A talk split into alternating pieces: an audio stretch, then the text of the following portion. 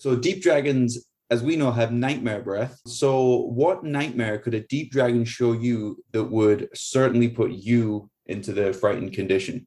Quick answers for this one. Quick answers. I used to have a recurring nightmare that I was being chased by a girl with no legs when I was a kid. How So slow that- did you run? Hmm? How slow were you running?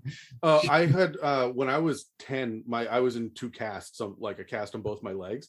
So wow. I yeah, I had all sorts of like issues and nightmares and insecurities about moving and running. And as soon as I got out of the cast, I joined like track meets and triathlons and biking. Like it was a weird thing for me for a while. So I used to have this recurring nightmare of getting chased. All they would have to do is show that girl, and I'd be like, oh fuck, I'm out.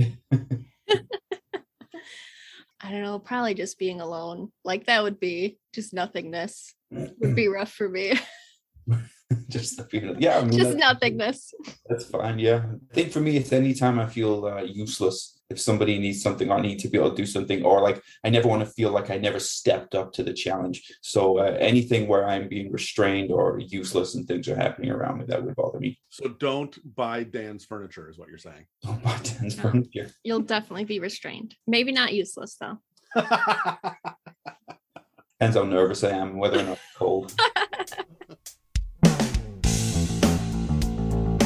It's a Mimic, the round table Dungeons and Dragons discussion where you never know what you're going to get. Welcome to another episode in our discussion on dragons in Dungeons and Dragons 5th edition. I'm Pepperina, and with me today are Adam and Terry. And this episode is called Deep Dragons Deeply Awful Nightmares. We've previously covered all the chromatic and metallic dragons that you can find in the 5th edition Monster Manual and Fizban's Treasury of Dragons, as well as all sorts of dragon related creatures and templates. We've done episodes on lore, role playing, and even famous dragons. You can find all these episodes on Spotify, Apple Podcasts, and dozens of other podcast apps. Or you can jump over to the YouTube and dig into the entire playlist on dragons that we've built there. This episode of the It's a Mimic podcast digs deep into the Underdark to cover the 5th edition dragon that seems to have replaced the purple dragon of previous editions, the Deep Dragon. So grab your torches, cover your noses and mouths, and mentally steel yourself against your worst fears. But before we get into it, I want to ask, do you like deep dragons and their place in the dragon landscape in D&D? Let's roll for you. Sure. I got a natural 20 again. I got a natural one. I got a 2. I got two 20s in a row now. Get a different Ah. dice, Terry. Yeah, yeah, I should have took this one. To the- Loaded. It's table. loaded. yeah yeah and i use it in this not in like a d&d game um uh yeah i loved i love deep dragons i got so much inspiration from them i'll go into detail in the episode but yes very excited about deep dragons i think they're great I. I I love. Oh no, I got a natural one. Never You mind. Got one. sit- I'm next with a 2. my Thank you very much. Yeah, I will shut my mouth in the corner. Never mind. yeah, I really enjoyed them. Also, I got a lot of inspiration. Um, my poor husband had to listen to me for a whole night at work. And I was like, "Can I talk about deep dragons yet? Can I talk about deep dragons yet?" And he's like, "Fine." I, I like them. I like them a lot. I wish there was more about them. I'm frustrated with the lack of art and the lack of the layer map and the like. There's just there isn't enough. This is such a cool idea, and they really could have gone great places with it. And they went 40% of the way there. yeah Everything they gave us was good, Mhm. but that's why we do these episodes is to flesh out the other 60%, right? So that's right that's right Speaking of the art, I did get in the new Fizbin's minis that they released. I got one of the little deep dragon how big is it? minis. It's just a wormling, but Oh. it looks exactly like it does in the book. Cool. Yeah. Damn it, Peps, you're gonna make me buy fucking minis again. yeah one thing that, that COVID did for me was it broke me of my mini addiction. I've got, I've gotten like four minis, which is one box in like Mhm. oh god two years now, and I was buying three boxes like every paycheck for a while. There. Oh, like, yeah, I'm- it it amplified my addiction because I I'm had nothing to do but well. sit and paint shit. So i'm back into it as well. I basically spent this full weekend painting and doing bases and stuff. And i had these this all these untouched minis like unpainted that i hadn't touched in a couple of years. And now i'm i'm way back into it. So me too See, I I feel like I'm a total fucking sidebar from the episode. I feel like I'm at a disadvantage because you guys are talented when you paint shit. And I look at it and I go, well, this blob here is blue. So it will be his face because he's a blue guy now. And that's about as deep as it gets for me. So I'm stuck with the pre painted minis, which are like four times more expensive than they fucking need to be. And they're not customizable. And like, I just, but some of them are so Mhm. fucking cool. I I think I was maybe semi-talented three years ago, nowhere near as good as Pepperina is now. But I think I thought that I wouldn't have that skill fade. So I was telling Elizabeth, like, oh yeah, I'm gonna get back into painting minis. You're gonna love it. I'm actually really good. She was like, You good? I was like, I'm pretty good. Like, I'm pretty good at it. And then it was like, it's like Buzz Lightyear can't accept that he's not a real space ranger. It's like that. like, I'm like, look, real good art. She's like, that looks like a child with three fingers painted it, but sure. It's funny you say that though, because you were one of the people who inspired me to start painting. I remember when you did your black dragon with the purple wings, and I was like, I have to do this. Yeah. Um, so your your earlier paintings when we first met on Instagram were some of the things that inspired me to even begin. Well, that's good. Unfortunately, I can't hold up to that, uh, that anymore, but I'm, I'm trying again. Anyway, okay, we won't derail. Okay. I mean, I'll talk about minis all day long, so we gotta get back to to this eventually. For Deep Dragons, we do get two Fizbin quotes. Uh, one is where you create your dragon, and one is by the stat blocks. So we have there is a deep dragon saying that translates roughly to thorough is as thorough does, but more literally, uncover every last stone. Every last stone sounds exhausting. And then the second one is the ultimate paradox.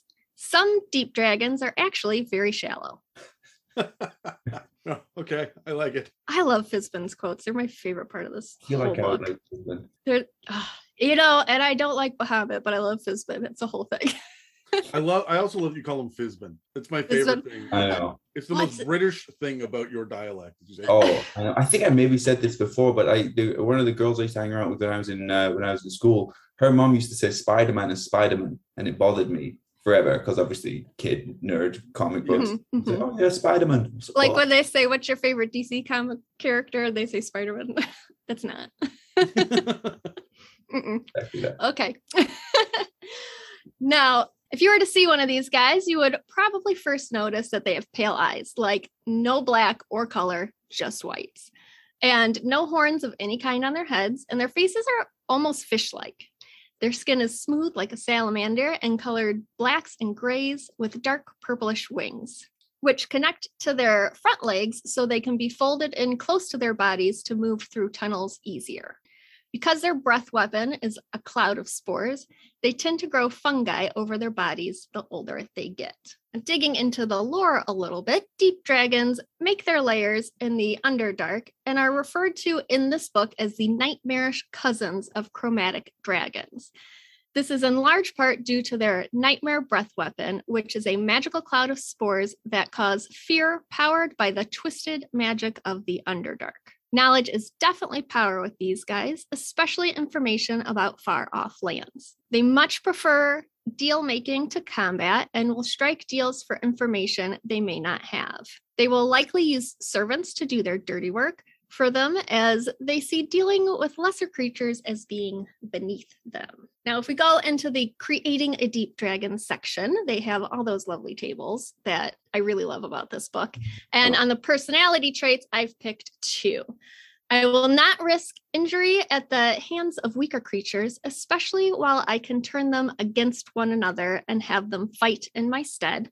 And I dream of seeing the deepest places in the ocean. Now, that one I picked because as I read through this, doesn't say why, but there's a lot of stuff about them liking aquatic creatures and like seafood. This, I- this I actually know the answer to. This is an old. Do you? Yeah, this is a holdover from Okay. previous editions where we didn't have deep dragons, we had purple dragons, Mhm. right? And purple dragons were very much all about the Underdark, but they were semi-aquatic as well. They had Mhm. really all of the movement. They could burrow, swim, fly, and climb because they were in these big Underdark oceans and they would like rise up out of the out of the swamp and stuff.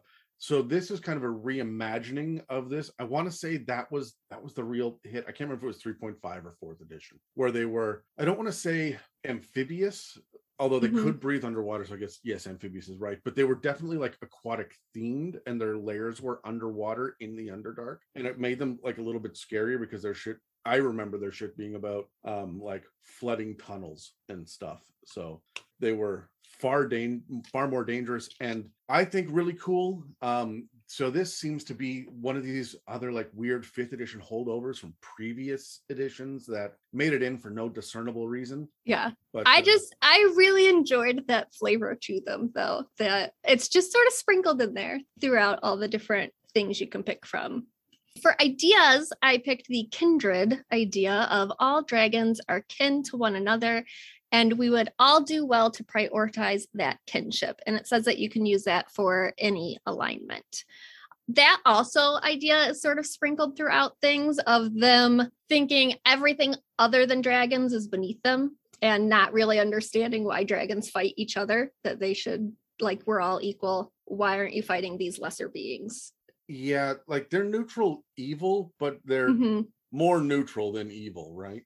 Yeah, I, I definitely got like just sort of pure neutral vibes from them. I think you could very easily switch them over into that.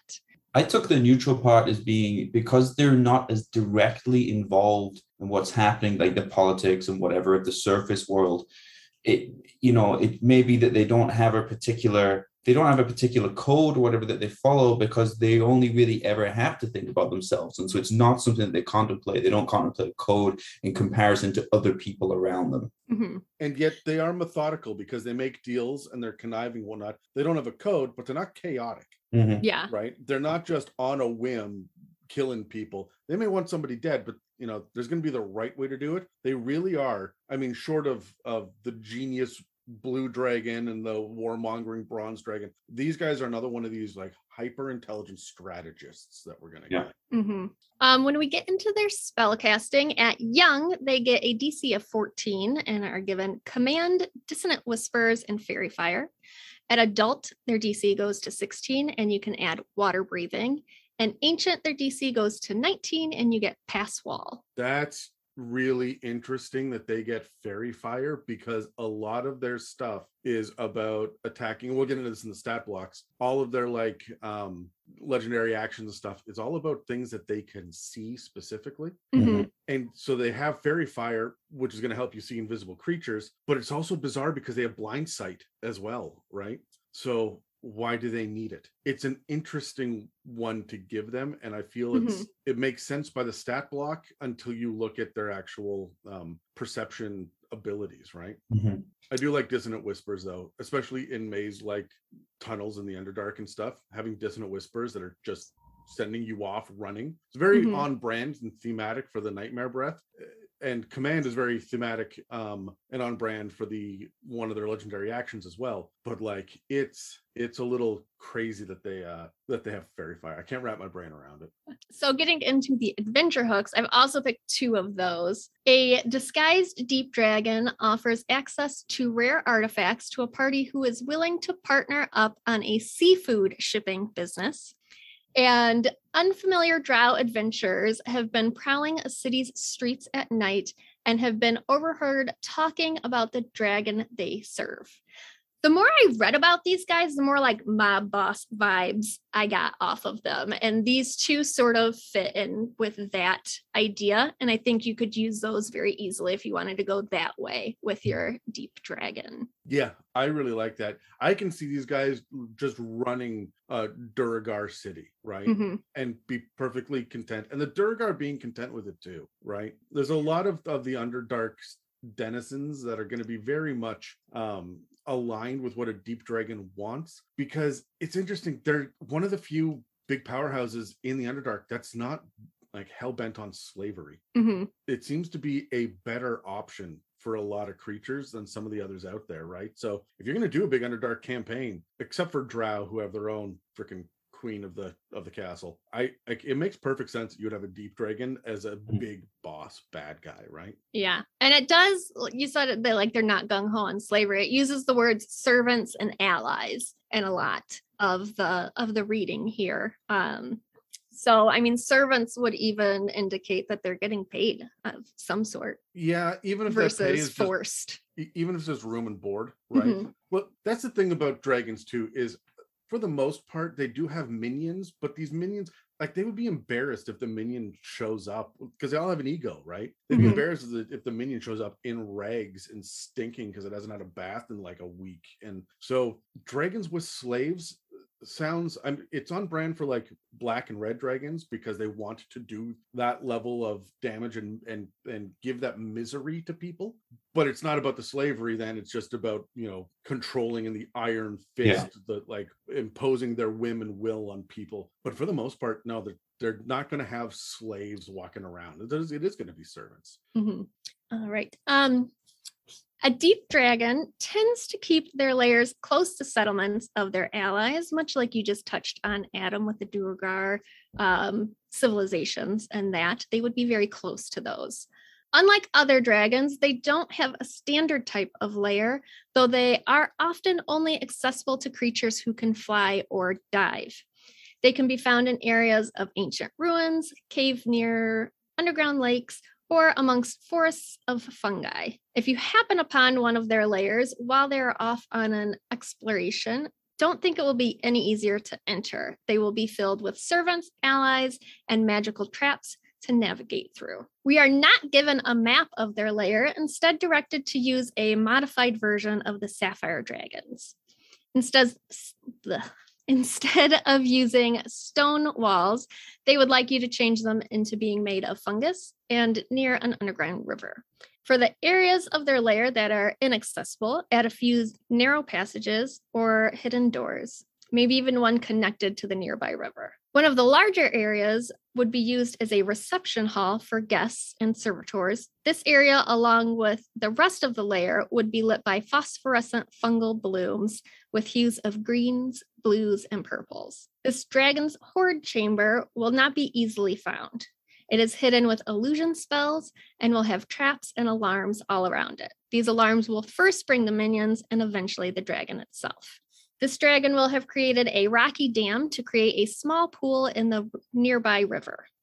You could find the dragon using this pool to bathe in, or also where it raises rare aquatic creatures. I absolutely love that these layers include guest suites for visiting dragons. While the most valuable treasures will be protected in the hoard chambers, these guest rooms will have unique pieces selected specifically to start conversations and give the deep dragon a chance to tell the story behind them. We are given three layer actions. The first being deep torpor. Is that how you say that word? Torpor? That's what I would have said. Yeah.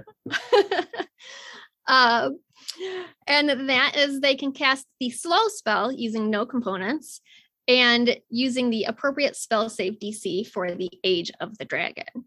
The spell ends early if the dragon uses this layer action again or dies. Then they have a mossy sludge where they get to conjure sludge like moss that covers the walls, ceilings, and floors, making those surfaces difficult terrain until initiative count 20 on the next round. And then we have toxic spores. They get to create a 20 foot cube somewhere the dragon can see within 120 feet that fills with toxic spores. Each creature must make a DC 15 con save or take 4d6 poison damage and be poisoned until the end of its next turn. And then we also get three regional effects. The first being preservation of knowledge. Any letters, books, or physical forms of writing within six miles of the layer become magically charged and cannot be damaged by non magical means. We have restless sleep. When a creature finishes a long rest within six miles of the layer, they must make a DC 10 con save or be unable to reduce its level of exhaustion. Creatures immune to the poison condition are immune to this effect. And then verdant growth, vegetation and fungi within six miles of the layer grow faster and cover a greater area than they normally would. Foraging in the area yields twice the usual amount of food.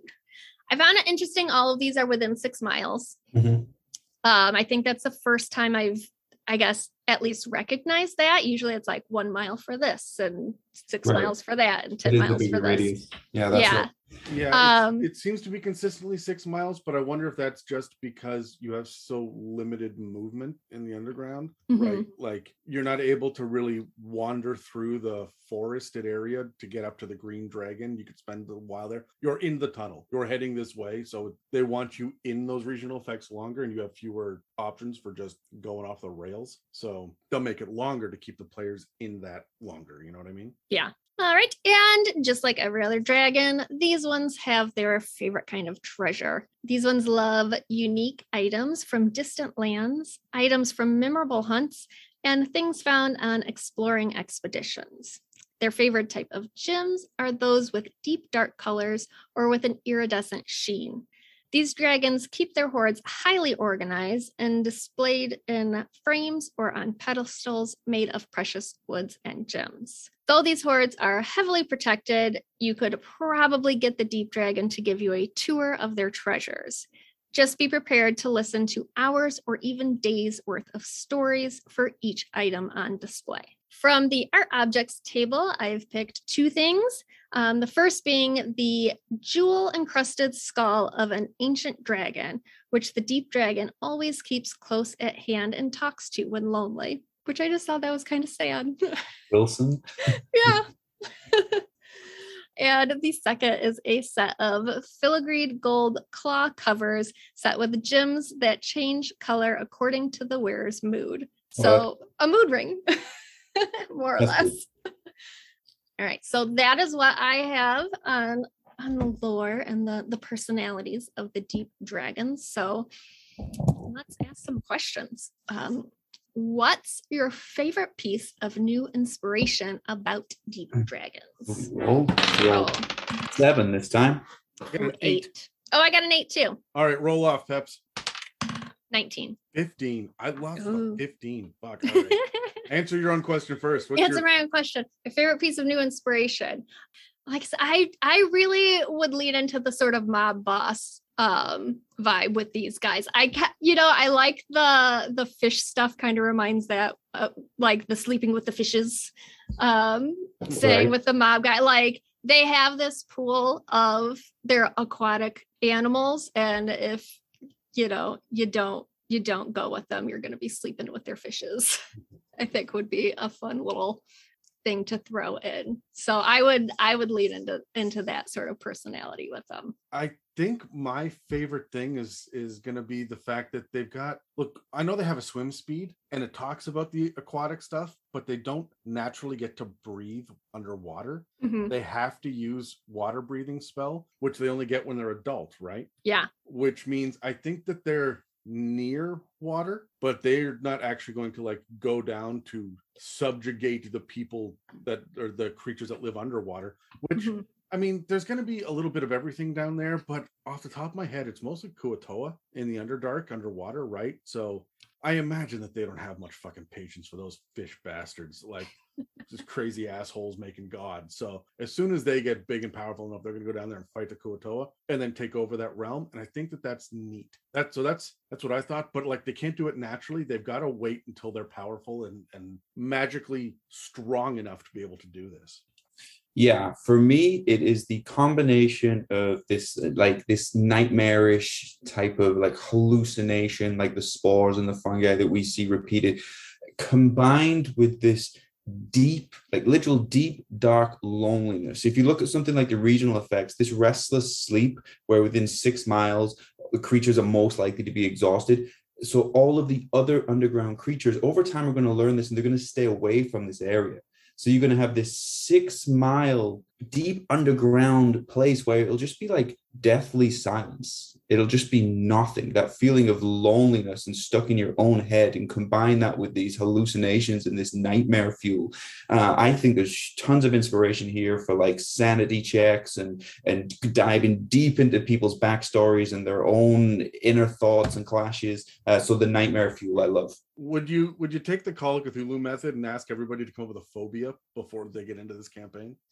Um, I think so. Yeah, or or at least even if not to not that there's pressure to do that, people enjoy that, but at least take things from their backstory uh, that you can use to make them feel at unease. But I always say uh, um, you got you have to attack the players as well as the characters, right? So you're attacking the character, but what makes the player feel uncomfortable just from knowing them? And it doesn't mean you have to talk about it directly. Uh, you know, it's not like, hey, Dave, you're terrified of small spaces. Haha. But you just bring that out in your exploration so that the player feels uncomfortable. Oh, no. Sometimes I do that. Or I'm like, haha, take this, Megan. Here Yeah. are spiders that grapple. This is your fucking nightmare right here.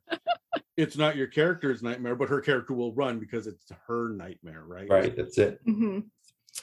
Do you like these spells? You're asking yourself, Peps. All right. I do. I had to look up Passwall. I've not heard of that before. And I found that one interesting because they get it at ancient, so rather large, and it only creates like a five foot wide, eight foot tall area yeah. in a wall. Um, so I thought that was interesting that they in dragon form couldn't actually pass through the wall. So I Mhm. don't know if you would, as a DM, um, modify that or if they would just have to change shape before they actually went into it. Well, they do at that at that level. They do have the ability to change shape as an action, right? Mhm. So they would be able to just.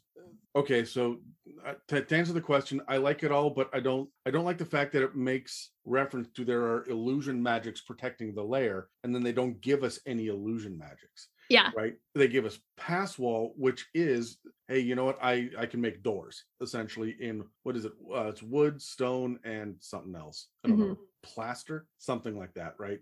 Because it's supposed to be in buildings too. So it's five by eight by 20 because it's 20 feet deep. I would let them move through that. They got to squeeze through in dragon form. But for the most part, yeah, everybody's going to be looking for that giant wall that a ancient dragon is going to be able to walk through. They're not going to be looking for that, you know, just blank space halfway down the tunnel that only a small creature can get through, right? Mm-hmm. So this might be how they protect their shit at higher levels when the when the illusion magic doesn't work anymore right? When it's not enough and they need actual barriers to stop people from looting their hoard. That's also a really cool puzzle for people to have to get past, uh, for players to have to get past because they've got to figure out that they're going to need, you know, mold earth in order to get through this, right? Mhm. hmm And it does say um, up to five feet and eight feet. So it can be anything smaller than that. And they can turn into small creatures. So Yeah. that would also be like, you know, that little tiny mouse door at the end of a of a hallway that only they can pass through.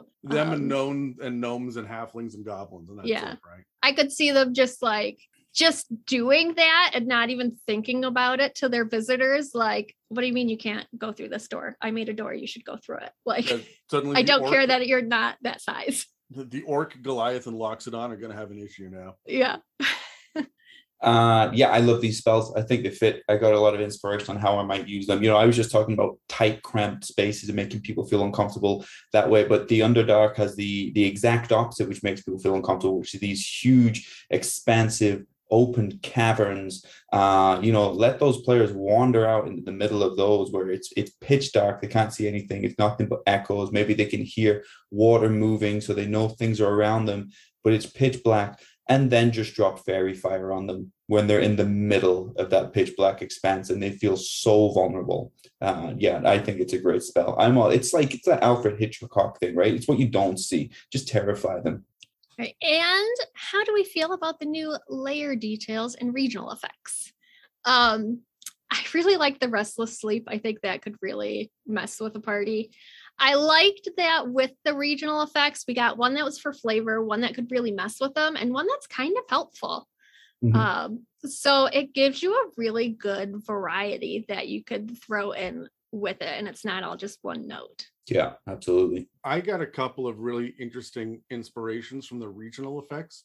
Um, one is mechanical and one is a plot hook, just off them alone. Um, for the plot hook, I would say that if you have a preserved um, deep dragon heart, or maybe the breath weapon organ in their throat, or even their skull, whatever it is, a, a powerful piece of a, a dead deep dragon, that preservation of knowledge regional effect that that uh, keeps um, all of the like written word and whatnot preserved and that can't be destroyed or harmed or degraded at all. That'd be so useful to just have these. And like I would imagine they have one of these in Candlekeep, which is a big freaking magical library, right? And there would be stuff like that so that people can't destroy these archives that exist. So that there for a plot hook is just immediately go get us a an ancient or an adult deep dragon skull and bring it back here so that we can preserve our records here um which i thought was was kind of fun but the other one is the uh the verdant growth which Mhm. said that um fungi and whatnot just grow bigger and well, we have myconids and vegepygmies and shambling mounds aren't aren't fungi but i i'm going to reflavor them to just stand up out of the gross vegetation that's down here that's like wet and nasty and kind of rotten smelling and whatnot. And all of these things, I'm either going to buff them or at least give them max hit points, right? But we should be able to see how close we're getting based on how big the fungus creatures down here are. So as you get closer and closer, suddenly you're running into vegepygmies that are medium size and then large size and there's a one fucking huge one and like okay that's just fucking frightening and they all serve this deep dragon that i think that's a load of fun just from the regional effects i'm now starting to come up with campaign ideas Mhm.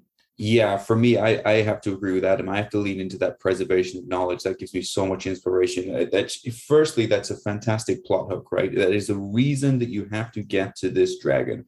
Um, and I would even use that preservation of knowledge. I would add a component of restoration of knowledge to that as well, so that if you have a text or a scroll or something that is damaged, if you can get it into this region, uh, it will restore itself uh, after a period of time. So that is a reason to seek out this dragon. From the flip side of how you could use this, um, it's whose knowledge is this that this dragon is keeping? Is there is there a is Tiamat's great library being guarded by this person that contains all kinds of secrets and whatever that that, that she's up to? But it's another reason why you may need to seek out this dragon unwillingly. You know, you don't necessarily want to go down there, but there's a there's a lot you can do with this preservation of knowledge, knowledge, particularly if you add in a, a little restoration component, which I think I would as well. Okay, I do have one more question. Um, while I was reading this, I sort of because I'm I'm more of a player than a DM, so sometimes when I go through these, I'm like, what kind of campaign would I want to be a player in with these? And I sort of came up with the idea of a deep gnome circle of spores druid slash warlock with one of these as a patron. Would you allow one of these to be a warlock patron? Honestly uh, like yes absolutely if a player wants to do that yes why do we not have a dragon patron yet Yeah. that's a clear fucking oversight So, I would I would allow it. I'm good. If someone says they want their patron to be a- an ancient dragon, I've got no problem with that. Well, and this book makes it very clear that dragons are magic. Like Yeah. the more things are around them, the more magic gets instilled in them. So even if you were one of these guys' followers or allies or cultists and you spent a lot of time with them, you would eventually get some of that magic off of them, I would feel. Yeah. No, I, I love that idea, Peps. I think uh yeah, a, a warlock, a warlock is the class, but you could flavor it as like a cultist type Mhm. PC, or you could do it more. You could even do it like even maybe even like a paladin, where they're like an agent, they are a servant of this dragon, and you could lean into that what we were talking about earlier, servants. There's going to be different levels of that. Um, but I think that's a, I think that's an amazing idea. Yeah. And there are so many good warlock patron um skeletons that you could be able to use here besides just fiend or great old one which i mean i guess you could use fiend but it's not going to take much to reflavor archfey because i think they have faerie fire shit in there right? Or Mhm. fathomless because it's all water and it, that's supposed to be like krakens and shit right? Or even the genie and you can look at some of the um reflavor the elemental shit into being like spores and nightmares psychic damage and poison damage instead of fire or cold right? Like there are ways to do it um i just really think we should have had one by now I would I would definitely go back to the chains and have a little myconid familiar, but that's just me. That's fucking adorable I would be a tiny little gnome with a tiny little mushroom walking around causing havoc. i'm Yeah. pretty sure that every that every gnome has a tiny little mushroom mm. What? Very little grippage. Some Yeah. of them are growers. All right, on to wyrmlings. Speaking of growers, wyrmlings. Okay, let's take a look at their stat block and we'll discuss things along the way. So, Deep Dragon Wyrmling is a medium sized dragon. They are typically neutral evil. We're starting with a a lower armor class with them being wyrmlings at 15 with their natural armor. Hit points 5d8 plus 5, so it averages out at 27. I'm excited that I get to be the first person to mention this because it fills me with inspiration. But for their speed, they have multiple 30 feet walking speed. They start with 15 feet of burrowing speed. They start with a flying speed of 60 feet and a swim speed of 30 feet in the Underdark, close to water, with big open caverns and tight little tunnels. I'm so excited. Uh, their highest stat is that of strength, uh, 14. The rest of the stats are very similar 11 to 12 for dexterity, uh, constitution, sorry, 11 to 13 between dexterity, constitution, intelligence, wisdom, and charisma. Saving throws, they get a number of as well. They get dexterity, constitution, wisdom, and charisma. Now, if you think of all of the things they're most likely to be saving against, probably those four skills, perception, persuasion, and stealth will be important underground. Damage resistances, poison, and psychic for their condition immunities, again, three of the most likely charmed, frightened, and poisoned. For their senses, as a wyrmling, they begin with blind sight at 10 feet, dark vision at 90 feet, and a passive perception of 13. As a wyrmling by the text, they can only speak Draconic initially with a challenge rating of one. Their proficiency bonus is two. Okay, let's look at their actions. So they actually they do not get a multi attack as a wyrmling, but they do get a bite attack as a plus four to hit, reach of five feet, and they get one target. And there we're looking at one d10 plus two piercing damage for that. For their breath weapon, I don't know if this is my favorite breath weapon or just because it's a new shiny thing that I'm excited about, but I love this. The nightmare breath. Standard recharge of a roll of five or six on a d6. When the dragon exhales a cloud of spores, and it comes as a 15 foot cone. Each creature within that cone makes a wisdom saving throw. It's DC 11. On a failed save, you're going to take 1d10 psychic damage and you will be frightened of the, jar- of the dragon for one minute. On a success, you take half as much damage and you don't get any additional effects. Remember, a frightened creature can repeat the saving throw at the end of each of its turns, ending the effect on a success. Okay, so uh, like all dragons, deep dragons have creatures that they are personally are connected with or most likely to connect with. Let me look at two here from the random table to spark your inspiration. So uh, for a dragon wyrmling connection, how about an exclusive auction in an enclave of Lolth worshippers uh, that features a deep dragon egg uh, just about to hatch? Or for a second one, an oh, hold on, hold on. They're selling their own eggs. apparently so. That this is the first dragon to really not be insane about protecting their own. Oh, maybe the thing is it's about to hatch and the drow don't know it. Hmm. They think they're buying an egg, but they're really going to buy a dragon. This is like here, it's a Trojan horse, right? Yeah, that's. I think that's how I would play it, or I would want to figure out why this would be an advantage to them. You know, I don't think this is a, a, type of dragon that would lessen themselves by thinking that their eggs are worth throwing away. Um, exactly. there, there must be a plan to it. Uh, for a second connection, an orphan deep dragon wyrmling is cared for by a giant constrictor snake that is the recipient of a druid's awaken spell. Neat. Yeah, yeah. I would have to think about that one a little bit more, but I don't mind it. I especially like it because you would expect the egg to be a uh, giant constrictor snake egg, and so you'll have an unpleasant surprise. There'll be a lot of questions around the dinner table that night when yeah. it hatches. Do you have any inspiration about combat encounters? Yeah. Okay. So when I take everything into account, starting with the wyrmling, and I'm going to talk about the young leader and how I'll flesh this out a bit. But right from the start, don't expect to see this dragon during combat this is how I would play this as a DM. There's no reason for them to expose themselves. You're in their lair, it's dark, it's tight. They have the stealth advantage here. They have the regional effect advantage if they have a parent around. Maybe the lair actions, region actions might come from them. Uh, but the narrow tunnels uh, mean that frightening uh, creatures is going to seriously react uh, restrict their movement because players always bunch up even though we know that's not a good thing to do when they're in tight spaces now you can move through an allied space but you can't end your turn on it so if you're in a tight area and you have a frightened creature somewhere in that line, you're restricting the movement and their positioning that they can do in the middle of that battle. Uh, so standard operating procedures for me, right from Wyrmling, are going to be to move the dragon into tunnel into tunnels, roll stealth every time, use those tight tunnels um, for that Wyrmling to take advantage of the positioning with the players. Because I think you know, for for a deep dragon where they're trying to source knowledge and knowledge is so important to them, as the dragon gets older, that means collecting texts, speaking to people, doing whatever. But it's like a kind of a dog, right? In that the, the different breeds have their job kind of instilled into them from birth, you know, whether they're a guard dog or they're a hunting dog or something. So the wyrmling still has that thirst for knowledge in them. But as a wyrmling, that might just mean trying to nab the wizard and drag it down a tunnel as opposed to speaking to them about their knowledge. So that I would be very stealthy with my battle tactics and trying to separate party members and keep them cramped together. All right. I really appreciate that answer. We were supposed to roll initiative. Uh, I rolled a 12. you just went at it. Well, hey, you asked me. You were very eager. Whatever the initiative roll is, I'll just pretend I got highest. But I got a 12. well, I got a nat 20. I got a 17. Um, so you actually got the lowest. all right. I love it.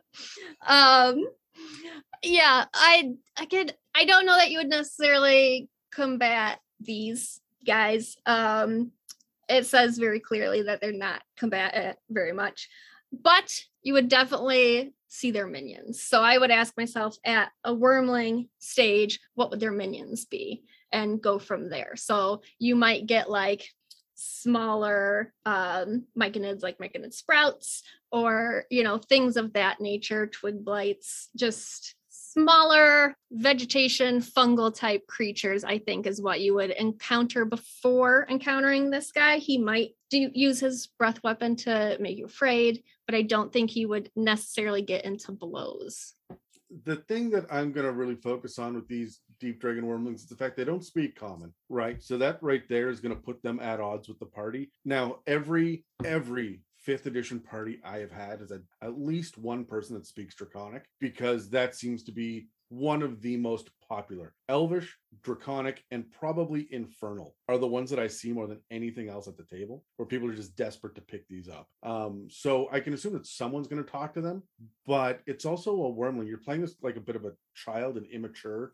It's a dragon. It's still smart. It's got an intelligence of 11 and a wisdom of 12. Got a charisma of 13, which just keeps getting better and better. But it's like it's still got the maturity level of a probably a 12 year old, right? So um they're going to take offense easily. They're going to say things without meaning it. Like, I don't know if you guys remember middle school, kids are fucking cruel. Yeah. And these yeah, I currently have a 12 year old, so I, I get that. um, like kids, yeah, I I'm sorry, Peps. How's your ego doing these days? oh, kids are rough, man. Kids are you know what? I think it's probably worse as toddlers though. Like they'll just say, like, what are all those spots on your face? Like, I know I have acne. Thank you very much. They've learned a, a little bit better. Yeah. yeah, like at Drunk age people 12. and children. Drunk people he's, and children. I'll tell you what they He's think. learned what not to say at this point. um, but but like I can just assume that the Deep Dragon Wyrmling is gonna say the shit, not give too much of a shit. But remember, they're not a fighter. They're gonna be that beaky kid on the playground, right? That is then gonna turn around and run. This uh, the thing I'm looking at more than anything else on their stat block is the 60 foot fly speed. Mm-hmm. That means that they're going to hit with that nightmare breath and run. They mm-hmm. do not want to get into combat. They don't have claw attacks or tail attacks yet. There's no multi attack here. So they are hit and run. Down tunnels, I'm looking for vertical shafts for them to get up and out, recharge the nightmare breath, and come back and hit again. Right. And at low levels, we're talking tier one, uh, at a at a level one party because it's a CR one creature. One d10 psychic damage is brutal, especially because you're splitting the party, right? Over and over mm-hmm. and over again with this this frightened condition. So you could really play this thing like uh like the alien from the first alien movie, the xenomorph, right? Mm-hmm. Coming down from above, hitting them, making them all scatter and run in fear, and disappearing into the darkness again, just to do it again a couple minutes later, right? All right. And do we have any inspiration for the exploration encounters? You want me to go or wait my turn? I'll let you go again. You seemed very Just eager to answer these questions. Yeah, I'm so- going to lean into the fungi stuff and the the hallucination fun that you can have with that because uh, I know this should be focused around a wyrmling, but I think you can make a situation with a wyrmling, especially one that you maybe haven't seen yet, uh, a lot more intense or you know even uh, kind of like a puzzle as soon as you start making people hallucinate or you change things on their character sheet as a result of interacting with this uh, with the, with this these fungi uh, so the verdant growth regional effect is going to be useful here. I think there's not there's you know it doesn't need to go straight to combat with a worm. There can be all kinds of difficult puzzles and challenges based on having one of these in the area, uh, especially when people are tripping. Essentially, Um, yeah, with the exploration, it says in a few different places that like they really like going on exploration um adventures, I guess, themselves. Like they really like exploring and finding things of far off places. So I could see them like wanting, like seeing something on you and being like, Where'd you get that? I would like that. Like, especially as a kid, like, ooh, that's shiny. um, where'd you get that? I want you to show me. And you could even like take it with you because it wants to you've been outside of where it's been so it wants to know that Yeah. again, I'm looking here at the movement, right? And I'm trying to find all the things that make this guy different than all the other dragons. And what I see here is both a burrow speed and a swim speed at very low levels, which means if I'm doing exploration, first of all, I do want this guy to retreat. They don't want to do combat. They'll hit with the nightmare breath, fuck up the party, and then burrow. And they may burrow down into their their catacomb of tunnels. But remember, they're a medium-sized creature. So everybody should be hunched over, but still able to move through this. Do you guys let when when a creature burrows, do you leave tunnels behind or do they cave in? uh, I leave tunnels behind.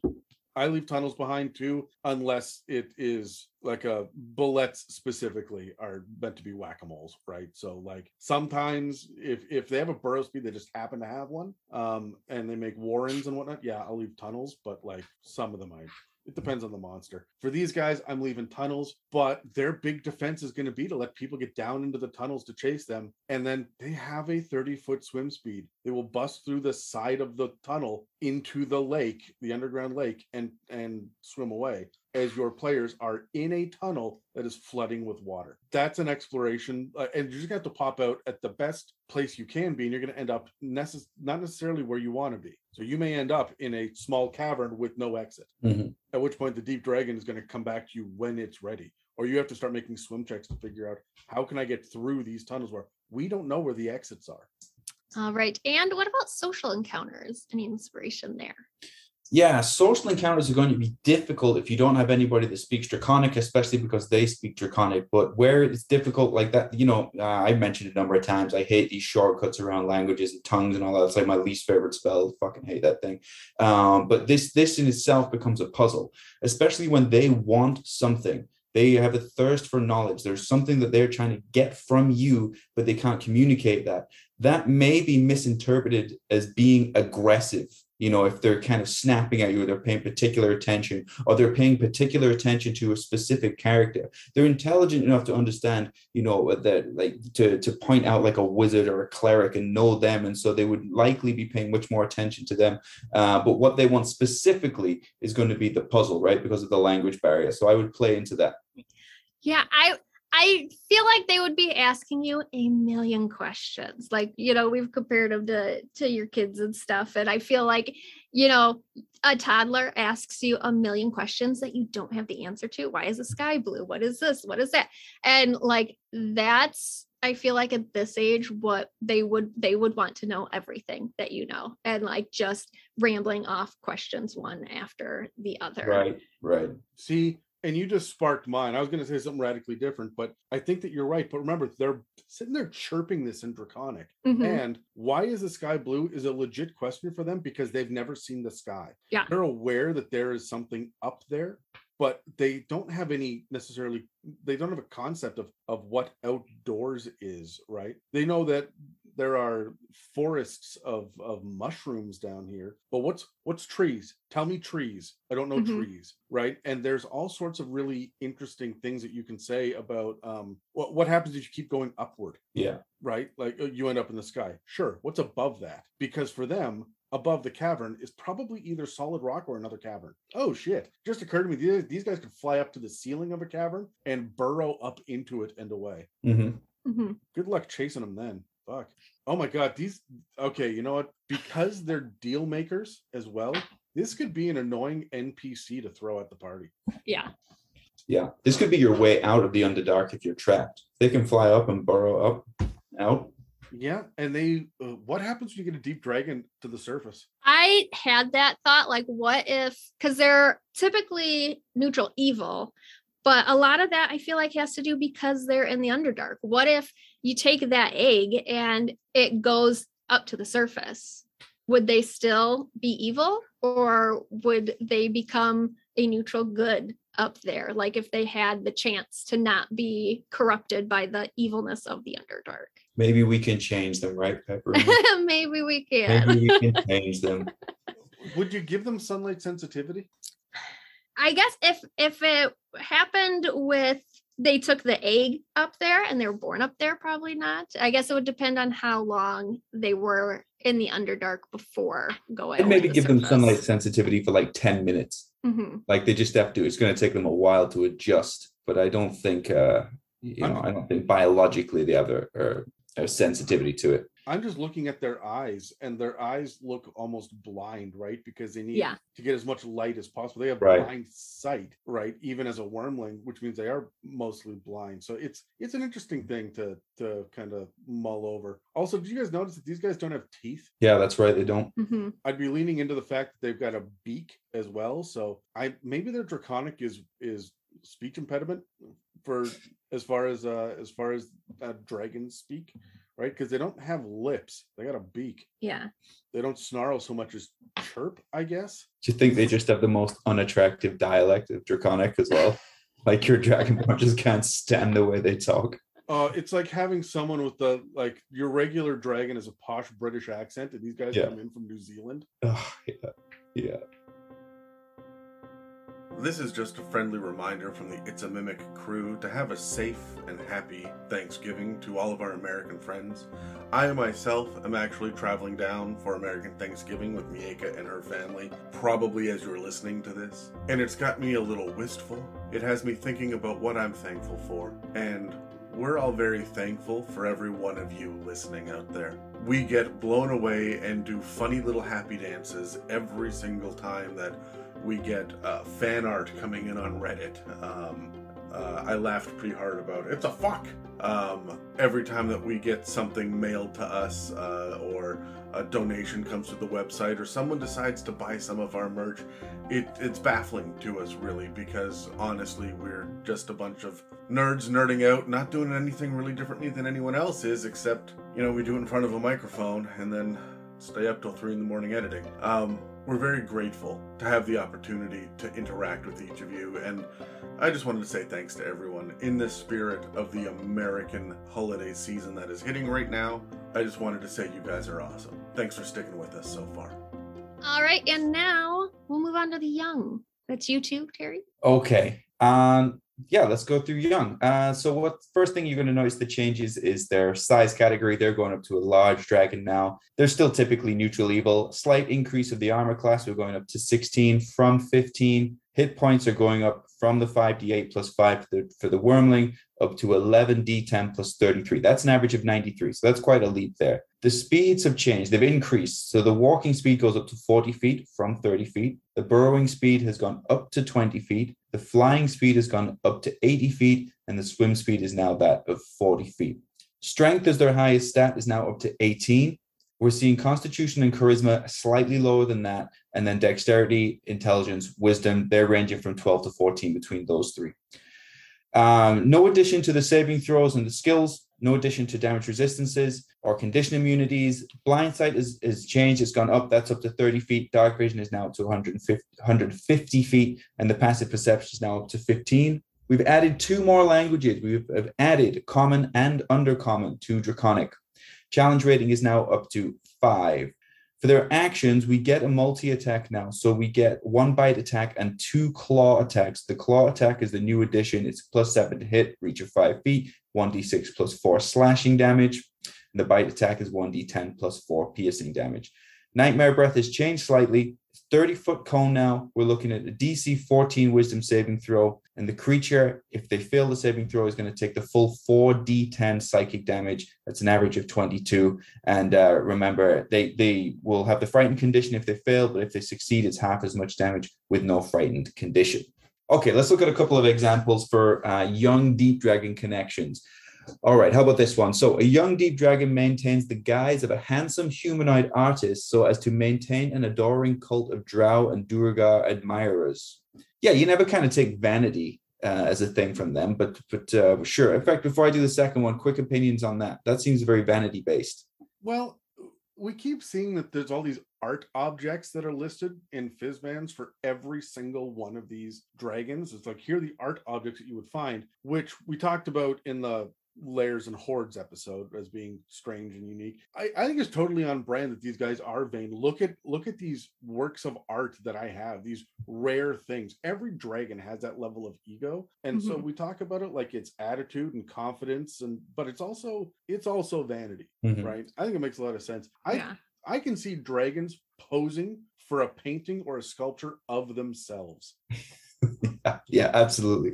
That's Uh, in one of the art objects, I believe, something like that. Oh, A beautiful worked statue of the deep dragon in a favored humanoid form made by an artist the dragon knew centuries ago. This second one touches on the loneliness thing we touched on earlier. Uh, so, despite repeated mind flayer attacks, a young deep dragon refuses to leave the cave where the dragon's best friend, an adventurer who won the dragon's respect and affection, lingers as a ghost. they have friends Mhm. Yeah, They've best got- friend. like like Yeah. a best friend who they're holding on to their their ghostly and remember ghosts are twisted and evil a lot of times too right so Mhm. so they're obviously preserving this spirit somehow or turning a blind eye pardon the pun to like the evil shit that's going on. Is that why it's hanging out at this like underground Duergar fortress was because they raided the Duergar they cleaned it out and it should have moved on but its its companion died it became a ghost here so now it lives on top of an underground fortress right? And like you can really get into the weird politics with that. That's it's so weird that they've got friends and allies and not Mhm. minions and servants for a for a neutral evil dragon very very interesting very strange there's additional facets to this that i hadn't thought about All right. So let's get into the questions. I'm going to first have you roll. Sure. 15. Four. 18 Okay. So, do we have any different inspiration on combat encounters with young?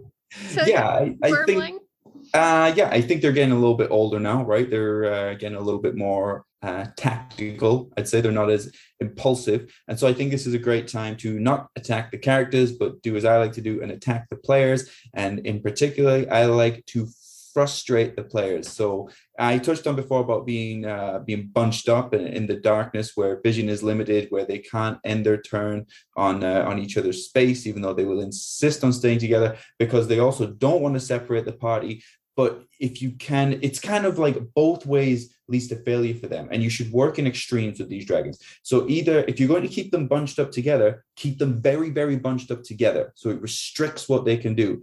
If they're going to separate themselves, judo, you push, I pull, separate them completely. Get them into there's multiple networks of tight tunnels here. If you can separate them, put minions between them so that they're restricted in their movement, they can't get back together. Now they can't see and they can't work together, and it will frustrate them. Um, don't forget about that prone condition. Tight tunnels that are low down where the players can fit through, but they must go prone. That takes away half their movement when they try and escape, and it gives you something else to work with to trap them as well. So this will be all about frustrating the players by being very extreme on either keeping them very close together or getting them very far away from each other. Because remember, this uh, this young dragon it's not interested in having a combat with you. This is a reaction combat because you came to them. So you need them for whatever's going on. So they don't have to play your game. They just have to piss you off until you go away. I honestly is that like I like everything that you're saying. You're coming to them on their terms and they don't like it. Yeah. Right. So the one thing that I noticed that's different here, beyond the fact that languages, is their bite. Yes, they got claw attacks and a multi-attack now, but their bite went up to 10 foot reach. Yeah. Which means they can now stand behind their minions and just come at you with that beak over and over again, right? With the Mm. plus seven to hit for a level five party, that's decent enough. You are doing piercing and poison damage, which sucks for, as players, right? Because you're taking uh, a D10 and a D6. So I wouldn't use the multi attack. I would because I don't want the deep dragon's not going to get within five feet. They're going to hide in a narrow tunnel behind a minion and then lunge forward with this beak attack over and over again, or you know, get in front of the minion and get off that nightmare breath and retreat to only use the bite attack over and over and over until the nightmare breath recharges. They don't want to get in there with the claws because they don't want to take the damage. Because even at a a CR5 creature, 93 hit points is is not enough. It just isn't. When you're up against a party of four or five and you're starting to have to worry about things like fireball and stunning strike and shit, it mm-hmm. that's not a lot of hit points. So don't don't engage. And if you have to, if you're backed into a corner, use that 10 foot B. And I got to assume the head is narrower than the body. So maybe Mhm. four foot holes in the rock that this 10 foot reach is coming out whack a mole style and just picking at the players just to retreat again. I could build a neat combat around that. Mhm. hmm I dare you to stick your fucking hand through to shoot a wand at me. Um, I think at at young because it, it talks about their traps a lot. So I would have it sort of playing with traps at this point. It's getting a little older, it's getting a little more intelligent. It's probably thinking more and more on traps and experimenting with them. So I would like have it lead your players through the traps, not necessarily engaging, but more of a chase to get through. They know that this is here and kind of wanting to see how it works. You know, is this going to work? Somebody's actually here and after me. I want to make sure this goes off. Um, so I would come up with some fun traps that it sort of leads you through. Right. And do we have any new exploration encounter inspiration? Um, yeah, and uh, I'm going to touch on something here that uh, that uh, I I took from somewhere else, but I thought could work here as well. I've, Adam and I have gone back and forth about was both wanting to do our own rewrite of Tyranny of Dragons, and I I started that recently because I I have a, a group that I think might want to might want to play. But anyway, um, from that I was reading somebody else's rewrite. And I won't do any spoiler alerts for Heart of the Dragon Queen, uh, for Heart of the Dragon Queen, but uh, what they did was uh, used essentially a dragon's breath weapon as like part of a puzzle where the dragon wasn't interested in directly engaging them. It was the lightning breath weapon, which could be used as nightmare fuel here. And so recharges on a five and a six, right? So that basically that just meant that every time they were trying to solve this puzzle in this area, they rolled a d6. If they got a five or a six, a breath weapon went off from somewhere up in the sky and, and hit one of them at random. It was just like a storm, essentially. But you could do the same thing here in these deep caverns, where if you're exploring these caverns with a dragon that doesn't want you there, but doesn't want to directly engage in you, and you're in tight caverns, it's very 3D, and now you have to scale down an underground waterfall and then go underground and then back up and scale this other wall, and you're kind of doing this kind of 3D sort of hamster cage with all these tunnels and exploration encounter the dragon breath weapon is something that can be coming out of these tunnels and used to to throw you off right? To give you these hallucinations this kind of nightmare fuel to make everything around you much more exaggerated. You don't know what's true and what's not. It's like running through a chuck e. Cheese after you've met like scarecrow from batman begins. That's what I'm going to play this as.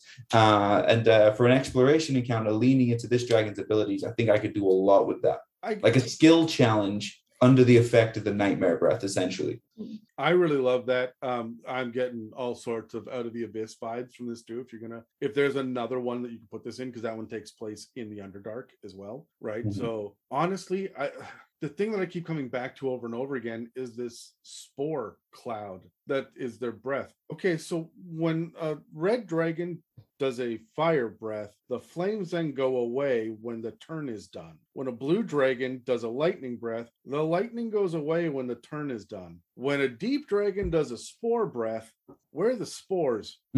Which means you should be as you are getting closer, you should be walking and crunching on spores. Uh, Is is the fungus that's growing on the side of it because it keeps flying through its own spore clouds and it creates fungus? Mm-hmm. And if that's Yeah. the case, and it builds traps and whatnot, could it create walls of fungus growing on fungus over and over again to create these like these barriers in the tunnel that you have to break through so it knows which way you came and it can follow you back if you don't put it right again. And how do you fix fucking fungi? You need the plant growth spell in order to do that. That'd be the only way that I could think of off top of my head for a druid to be able to regrow this. And if you're going to do that, A, nobody takes that spell. B, who's playing a druid these days? Come on, guys. And see i am a lot. are you? I, I haven't seen a druid in play for a while. There's been a lot of really cool um subclasses that have come out recently. Um, Actually, I uh my druid is currently the headmistress of a druid academy, and I have about 650 students. we did not think you were going to say the word academy after that. um with no with these spores and whatnot like these would be really fun for um for using as material components for some things i also think it'd be really cool to have minions sprout out of them like maybe these spores are where vegepygmies come from or these version of vegepygmies Mhm. or um like i'm really gonna stop and think about what happens to these spores or are they just dried up and useless and you're crunch crunch crunch but now you can't stealth the spores themselves should be a part of this exploration Mhm. Absolutely.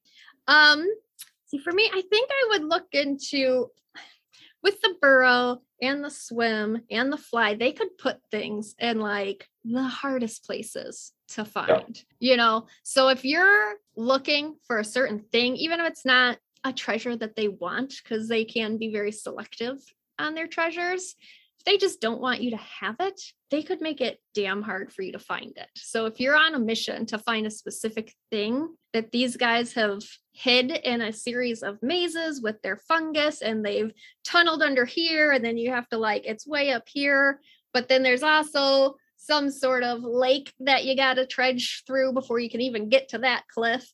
Um I think you could create one hell of a maze using just the things that they can, their movements that they can do to get to the thing that you need. I think that especially because remember when we were looking at the uh chromatic dragons and I was fucking uninspired by the lairs that they that they drew in the book for us. I'm like, come on, guys, these are small, they're boring, they got stupid tunnels, like there's nothing going on here. Eh, I'm looking at the sapphire dragon one, which is supposed to be the one that is the inspiration for the for the deep dragon Mhm. and it's expansive and there are tons of tunnels and different um elevations and whatnot i really think the idea of the maze lair suits the deep dragon almost more than most of the other dragons Mhm. Right. And do we have any social encounter ideas for the young deep dragon? Yeah, I think for social encounters, what I would lean into, this is going to be kind of like the Wizard of Oz for me, in that you're never really supposed to see them. Um, like I like the idea that this may be a reoccurring NPC in your campaign, especially because it's linked to knowledge, the exchanging of knowledge, and so could be a dragon that you, a, a dragon that doesn't necessarily want to kill you, but you have things that you can offer each other. So you may interact with them very often. But I like the idea that you would never see them you would maybe just speak out loud somewhere in their cave network and they would respond to you maybe. Or maybe you have to get to the cavern where you can hear their voice coming from somewhere. But that especially when you combine that with the regional effect of um, due to the exhaustion a lot of creatures are not going to stay in that area. And so it will be very kind of lonely and it's kind of like its own thing. You have to go deep into this lonely network and then you speak out loud and this voice responds to you but you never see them I think because we also get with the the young deep dragons, we're getting these additional languages now, which means that they've obviously spent enough time around other creatures, and because they are into deal making and they're conniving and whatnot, young dragons might be the most likely to try to strike a deal. They're not super powerful yet, which means they're still going to be a little bit flighty. Um, and they've got little hoards, but you know, not a whole lot like an ancient or an adult will. So they're going to be trying to broker um, deals for information, and and they're going to try to talk to people uh, and other creatures because they have worked their way into at this point other societies, and they don't have their change shape yet, which means they're doing it Mhm. as a deep dragon, they're not going to be really comfortable in these societies until they get their change shape, which means they're going to be on the outskirts. Everybody in this underground, the, the Darrow city knows the deep dragon lives over that way. It's got some really cool deals but there's also some danger to it. It's been known to eat the odd darrow as well right? And i think that that's um something to keep an eye on is they're going to try to get closer and closer to civilization but at this point they're still in the outskirts of it and trying to find their place. Hmm. yeah i think at young they are a little bit smarter or more intelligent than the wyrmling where they just are asking questions nonstop. Now it's going to be more pointed questions. They have specific things that they're going to want to know. And they're going to be at this stage building their allies. They're not going to have these massive armies like when they're ancient or adult. Um, so this is where they are really trading information for things. They're making their connections. They're gaining their allies and building their servitor servitors. Um, so I think at this age is really when they're going to be really pushing the social aspect and trying to get as much as they can get knowledge wise and ally wise. So this is really, I think, the peak time to socialize with them. All right. And that brings us to adults, which I have. For the creature connection, I liked that an adult deep dragon has ended up rearing a young brass dragon and is running out of patience for the young dragon's mischief. As I was reading this, I was like, these are sort of just evil brass dragons. like they just want to talk to you. And like the thing with the skull and they get lonely and talk. Um, these are kind of just sad brass dragons. So I really enjoyed that they threw that one in there and that it ended up with a wyrmling just like it that annoys the shit out of him i think is pretty on par for any parent that has a kid that's just like them and you now have to deal with a younger version of yourself. It's two dragons that are likely to speak to each other right but they mm-hmm. want different things. Yeah. So the deep dragon is looking for knowledge and an intellectual conversation and maybe wants to discuss the books or something like that. And the brass mm-hmm. dragon would just be like, Don't you love the way the leather smells? Or yeah. what do you think it tastes just, like? Just every thought that's in their head, just spouting it off. Not important stuff. Uh-huh. like we're here to discuss the downfall of humanity. Mm-hmm. And he's just like sticking his head in the book, like, oh my god, it smells so good. Uh, I would I would ramp this up a notch too for the comedy factor by using a copper dragon instead of a brass. Yeah, copper dragon would be jokes right. and riddles and bullshit. Uh-huh. Oh, a copper dragon a would annoy the shit out of these guys.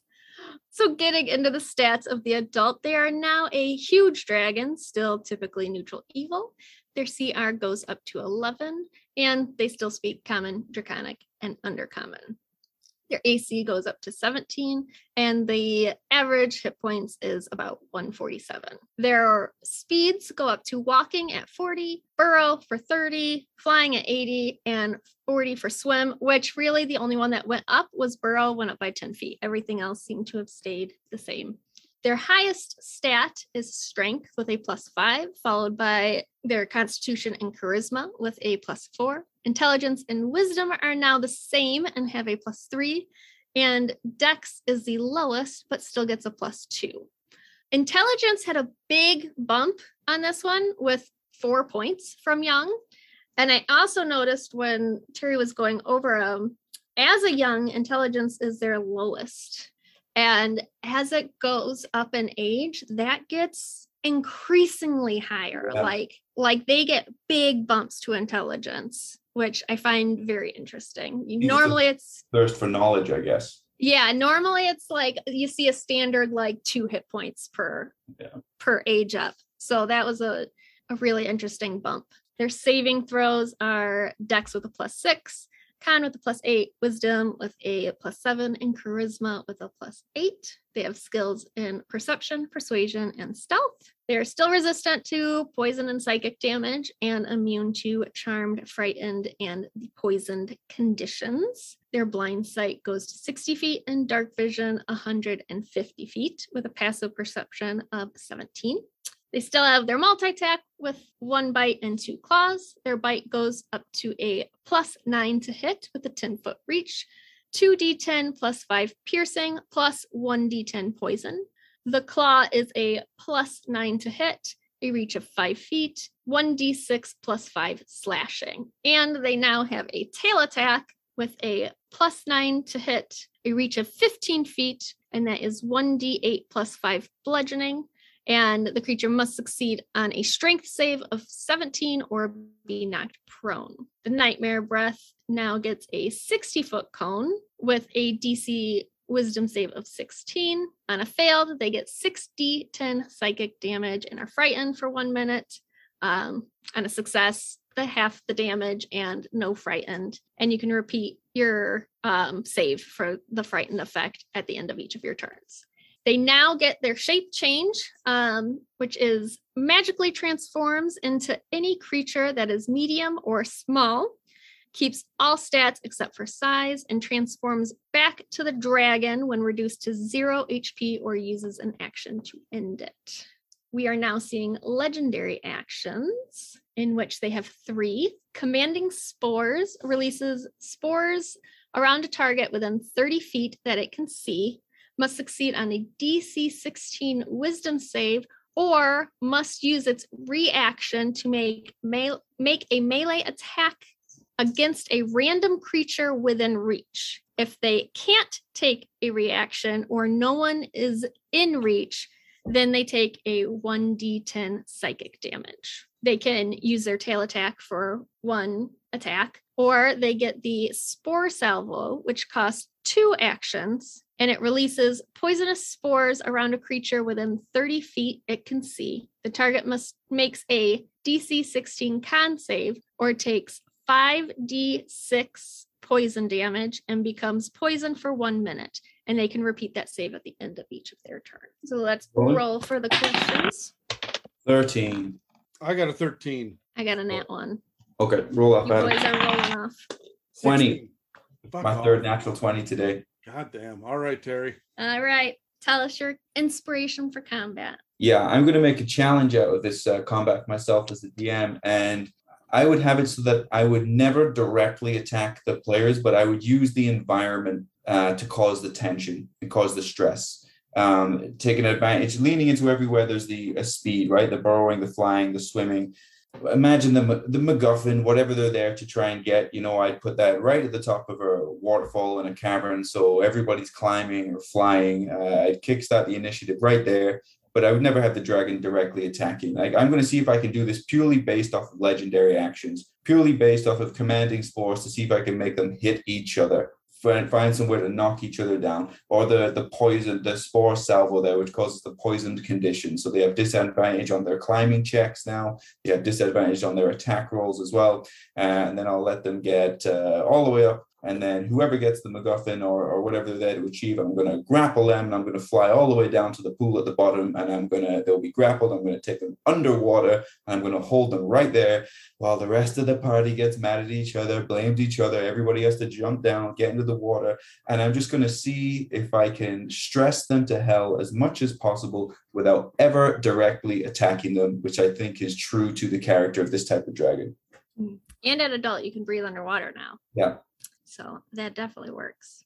See, again, I'm looking at the deep dragon as a non-combatant. And it's because that even like when we're talking about the ancient level, they are weaker than the weakest chromatic, gem, and metallic dragon. Mhm. They're at the bottom of the fucking rung on this. So when I look at them, I think about the fact that they're not going to get in melee. Again, they're going to do flyby attacks with their breath weapon, which is nice and big, 60 foot cone. Uh, when that's recharging, they're going to do flyby attacks with their tail, right? It does a whole bunch of damage and they get a 15 foot reach. They're never in melee. And then all they have to do is stay within 30 feet to get their legendary actions off. Um, or uh, to they're going to sit there with the lair action. So I'm going to lair action at initiative cra- initiative count 20 and i'm going to target these very nasty legendary actions because the dc 16 wisdom save against a um a character who's going to attack somebody else right that's what you want you're going for a fighter or a barbarian they're going to do the maximum amount of melee damage and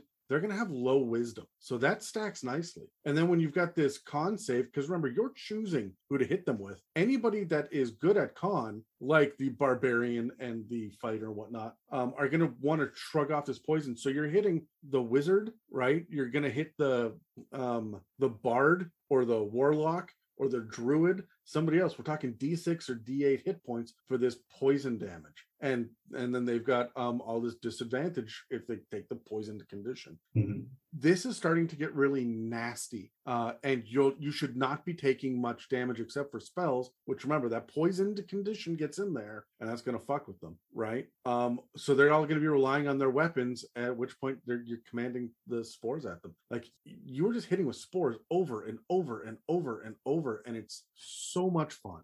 Now you got now you've got a um, a wizard with a poisoned condition that now has a disadvantage on their concentration checks after the barbarian keeps fucking hitting them because of the commanding spores.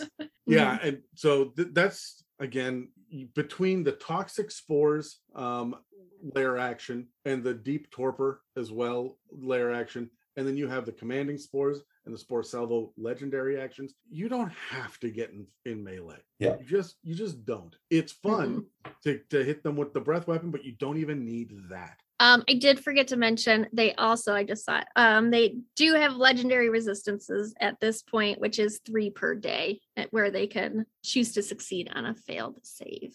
Do you guys uh, just blow them on the first spells that are given, or do you strategically like, oh, somebody hit me with firebolt? I don't care. I'm going to save this for fireball. yeah, I now do it more strategically. hmm Well, I, I kind of, I think honestly, it kind of depends on the players that are around your table. Because if all of a sudden you're pulling out a legendary resistance when they're banging their big spells off and you haven't touched on it yet, they will they'll start to they'll be a DM hater all of a sudden. But if you do just kind of do it early, they're like, oh, all right. Then it kind of comes. It's almost like fair play to them. They're like, he must run out of these soon. So then I'll do the big spell. So Yeah, you would have to like know your players. Are your players the type to hold on to their big spells and see how it goes? Or are No. they just gonna go in and just shoot off every like high level spell and work their way down? You not know. me. I'll do time stop on a single goblin god.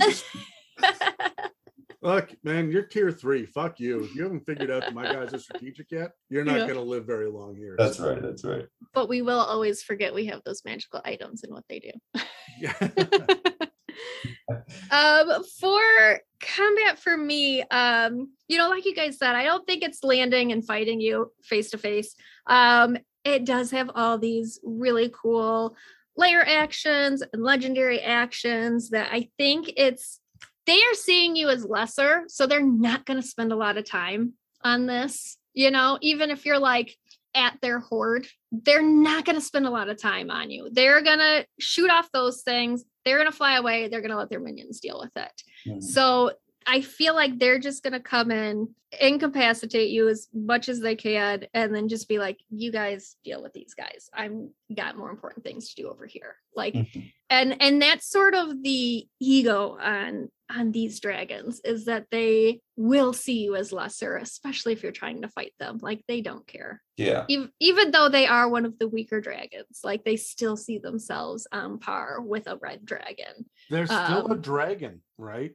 yeah like they're like i don't i don't have time for this so they'll hit off i would definitely hit off some of their fun lair actions and legendary actions just to to mess with the battlefield and cause a little chaos but i don't think you're going to get very many hits on them per se Mhm. um what about exploration encounters Who's first? Me, right?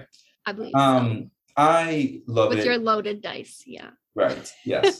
I love it when players are their own worst enemy because I am my own worst enemy as a player. Uh, and and given the fact that these are basically non-combatant dragons as you know as best as they can be, um, I would do something where the players are going to be their own worst enemy based on what's around them. So I would do something like almost like an Aladdin Cave of Wonders.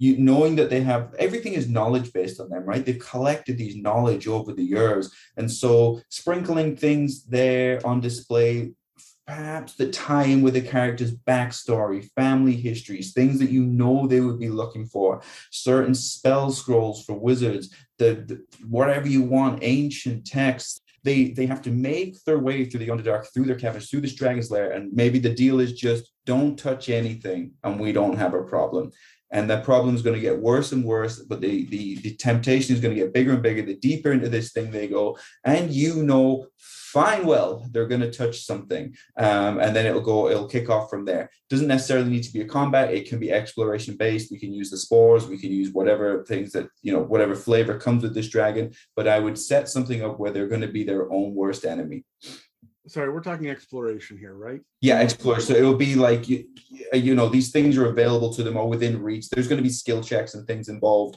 um, or if they touch something that they shouldn't touch it's going to be a you know skill check challenge to get out of that situation.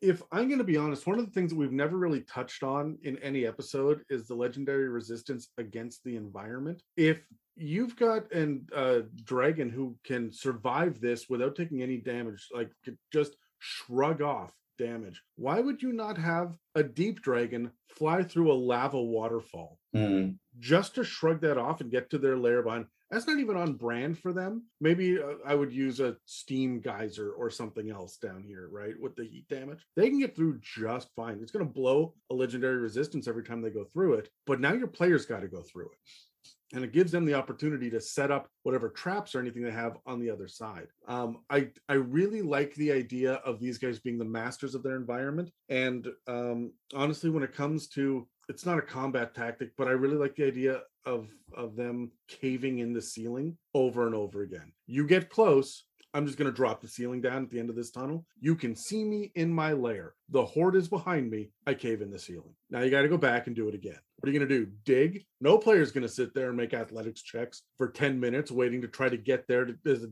deep dragon like is blowing the spores through the cracks of this this cave in right i could i'm really going to use the environment um and i'm going to really lean into the idea of chasing these dragons they're going to know as much as I'm still a dragon and I'm better than you, they know that they're not the best dragons out there. They're not the strongest. They have to rely on their wits. So, all this shit about traps, I feel like we should have had a traps section for this dragon. What mm-hmm. do these traps in the Underdark look like? And that's something I'm going to spend a lot of time thinking about if I'm going to pull out a deep dragon. Um, trying to think of something a little bit different. I would maybe go into the levels of this where they're very into things from far off lands. Like that's their favorite type of treasure is something that's not there. Um, and they're very much wanting other dragons to come visit them. So i would almost have them send your players off to find other dragons to invite them to come come have a chat with me and mm-hmm. then like your players have to try and convince these other dragons, but first they have to find them. Dragons are not easy to find typically, they're hoards and they're lairs. So it, you know, your players could even be like, oh yeah, we met a dragon once, or we heard of a dragon once in this place. And they're like, go there right now. Go there, get that dragon, tell them I want to meet them. Also bring me something. And it creates almost a plot hook for your characters. It sends them off on an adventure and a new place to go and thing to explore. I like that. I, I think that these guys are they really lean into the exploration side of things and we don't talk about the underdark often on this podcast because honestly in previous editions it's been done to death um, but there's not any support for it. As we get further and further into fifth edition there's not a whole lot about the underdark. We got out of the abyss and then like by the way there's drow and there's not a whole lot that people have to use as tools and it's actually a really excellent location and environment to play in um, and deep dragons are so unique that I feel like if you are if you're going down into the underdark and you're not leaning into one of these guys, then you're doing yourself a disservice. The the environment and the exploration specifically for these dragons is more impressive to me than say the dragon turtle upgrades we got or the chromatic and metallic upgrades we got. The moonstone dragon was neat. I wasn't getting the flavor like I'm getting with the deep dragon. All right. What about social encounters at this stage? Yeah, um, I don't want to keep going down the same thing. Like you're discussing knowledge, or it's uh, you know, let's make a deal, let's do something like this. But I think what I'm looking for is a situation where we can make it tense, and the way to get out of it is to correctly navigate a social challenge. And what I came up with was to have it's kind of a combat encounter, but the main focus of it is a social encounter. Is if you can separate one player, one player character that the dragon wants to speak to, and the challenge is essentially whatever format you do it. But I was thinking like answering a certain number of questions correctly, overcoming a certain number of social challenges. But the rest of the players are engaged in a combat that will continue with uh, with minions, with whatever kind of environmental hazards, like either it be in, the, in another room or at the bottom of the waterfall in a slightly different area close to them, where it will continue every round until the single player character overcomes this social skill challenge, whether it's like get five successes, four or five failures. So the tension there is it all comes down to one player. So you get to choose a player who is going to enjoy that moment, enjoy that responsibility of, um, of being the person that can deliver on that for the other players, uh, but is also going to get their moment to shine because it's not for everybody, right? Some people might not like that anxiety of everything coming down to them. The other players have their their their combat related encounter off to the side where they have to continue to work together. They're they're essentially going to be uh, victims of how well their other player does but it is a social challenge because success is determined on how quickly they can uh, they can uh, find so many successes in the social area. The other players it's up to them to survive for long enough for that one player to be able to do that. I think at this point too, we're starting to see them really build their their army up, their army of minions. Um, they are very social, which means I think that of all of the evil dragons, these guys are going to work with uh, other monsters instead of subjugating them the way that we've seen the others do it right? So um it's going to be almost the good dragon tactics but for evil purposes with evil monsters Hmm. if that makes sense. Um their evil really applies to how they deal with enemies as opposed to how they deal with allies because even going through all the different connections and whatnot between them and other creatures you see that they they have allies that are protecting them that they're working with they're it's not slaves. There's one for I think the young dragon, which was they've decided not to eat the Kuo-toa and instead try them out as servants, right? That is not something any of the chromatic dragons would do. They would just fucking eat those fish fuckers. And that's all it comes down to. But with the deep dragons, we're starting to see that they're more political. They're really thinking about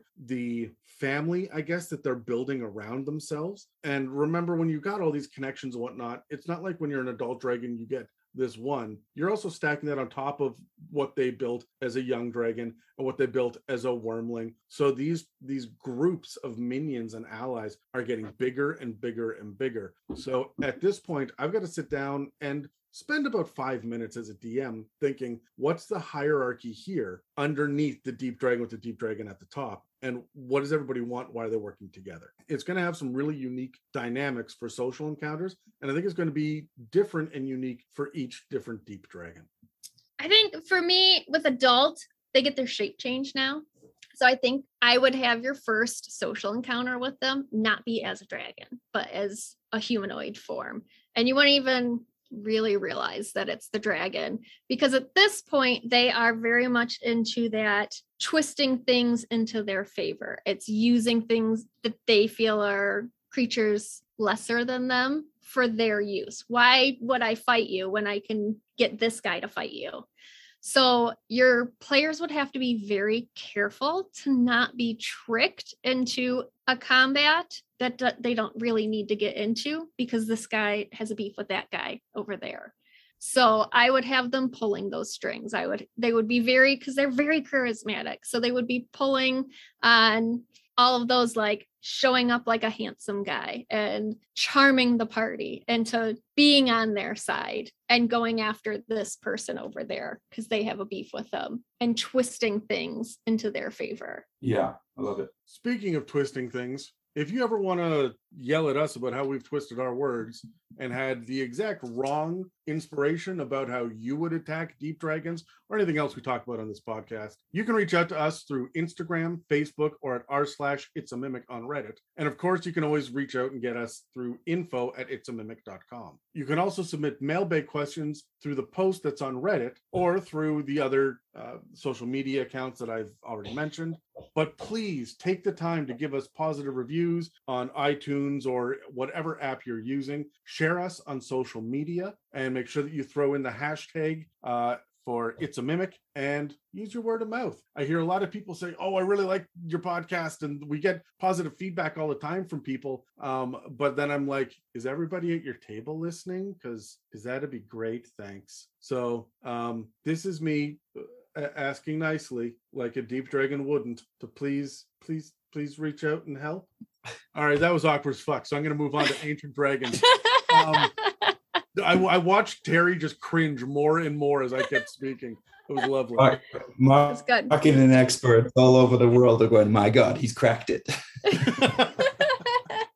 when it comes to ancient deep dragons, um, we're really getting more of the same with the adult. Uh, there's only some differences, and most of it's mechanical. Uh, it's things like we're now a gargantuan dragon. We've gone from CR11 to CR18. Um, we've got our armor classes jumped between adult to ancient to be 17 to 20. The hit points uh, went from 14d12 plus 56 to 13d20 plus 65. So it's a great big jump. You're over 200 hit points at this point. The only speed difference is that burrow is now up to 40 feet. So it matches your walking speed and your swim speed. Flying, of course, is still at 80 feet. Uh, all of your stats got bumped up by two or three points, which means that strength and con and charisma are still the highest. They're all above 20, and your dexterity is the lowest with 16. Your proficiency modifier is still a plus six. You get boosts to your saves for dex, con, wisdom, and charisma. And that is, again, a bump of two or three each. The skills are still perception, persuasion, and stealth, which should tell you everything you need to know about how you should be uh, using these dragons. They want to talk, they want to sneak, and they definitely know you are there because they have blind sight out to 60 feet now, dark vision out to 300 feet, and a passive perception of 20. You're not sneaking up on these guys unless you're a rogue. They still have damage resistance to poison and psychic. They're immune to the charmed, frightened, and poisoned condition, and they still have the legendary resistances three times a day. Their languages don't change, so it's still common, draconic, and undercommon. And then when it comes to their physical attacks, they don't get more attacks with the multi attack. It's the same. They just have a slightly better chance to hit. They go from a nine to plus 12 um, for bite, claw, and tail. The reaches all stay the same, and you're essentially adding a single die um, to most of the different kinds of damage that you're doing, and we're not changing any of the kinds of damage. So uh, it is worth noting, though, that for the tail attack, now it's a DC 20 strength saving throw to be knocked prone. So um, you're going to really hurt your spellcasters at this point. That's to be expected. But like, there's no rules about not being able to cast spells from your back. So I'm not sure it's super worth it. Um, change shape is essentially the same and your nightmare breath is now a 90 foot cone which is just amazing. It's a dc 16 for adult well it's a 19 wisdom save uh, for an ancient and you don't do 60 10 psychic damage anymore you do you do 90 10 psychic damage. The legendary actions are all exactly the same except now you it's any creature you can see within 30 feet for the commanding spores. Uh, the dc goes from 16 to 19 wisdom uh, and uh, you go from doing 1d10 psychic damage to 2d10 psychic damage if they're not able to make a melee weapon attack against a random creature within reach they still get the tail attack, which I'm not sure why you would waste a legendary action on this, but fuck you, do you. And then there's the Spore Salvo, which is the two actions um, in order to use it. And that is creatures again within 30 feet that they can see, which I'm assuming blind sight negates people hiding behind fucking corners. Like they still know you're there. Um, they can still technically quote unquote see you if you're invisible. Um, so it's just an odd wording on that one. DC 16 to 19 con save again, but whereas the adult dragon um, was doing a 5d6 poison damage, the ancient is doing a whopping 6d6 poison damage, which is nothing. That's not nearly enough for me to be inspired to use this spore salvo to use two actions for it. I would rather just hit with that commanding spores over and over and over again.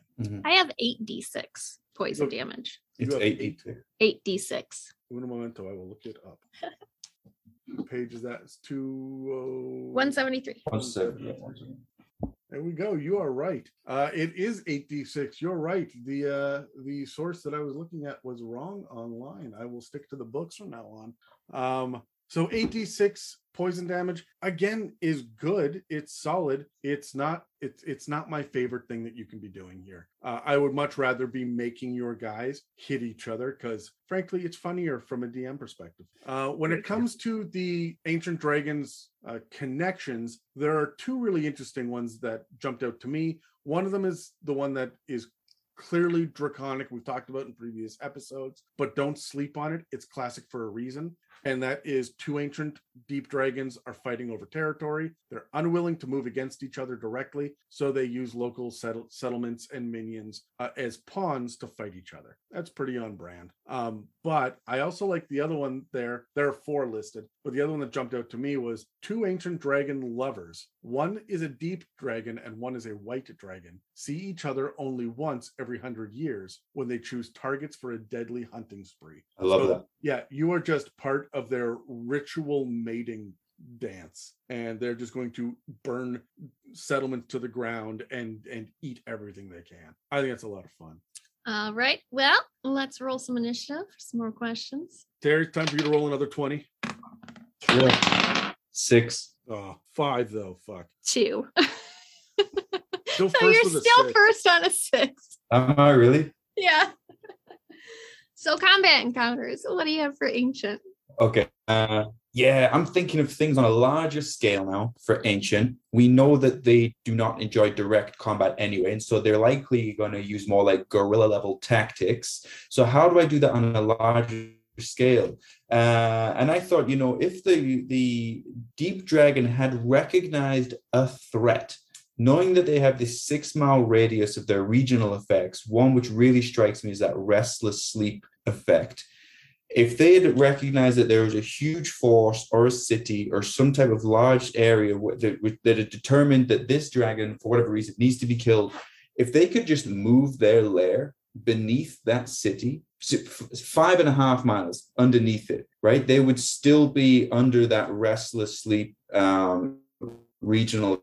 And so that every single day they have to do that constitution saving throw, or they're going to be, they're not going to be able to have reduced their exhaustion from the night before.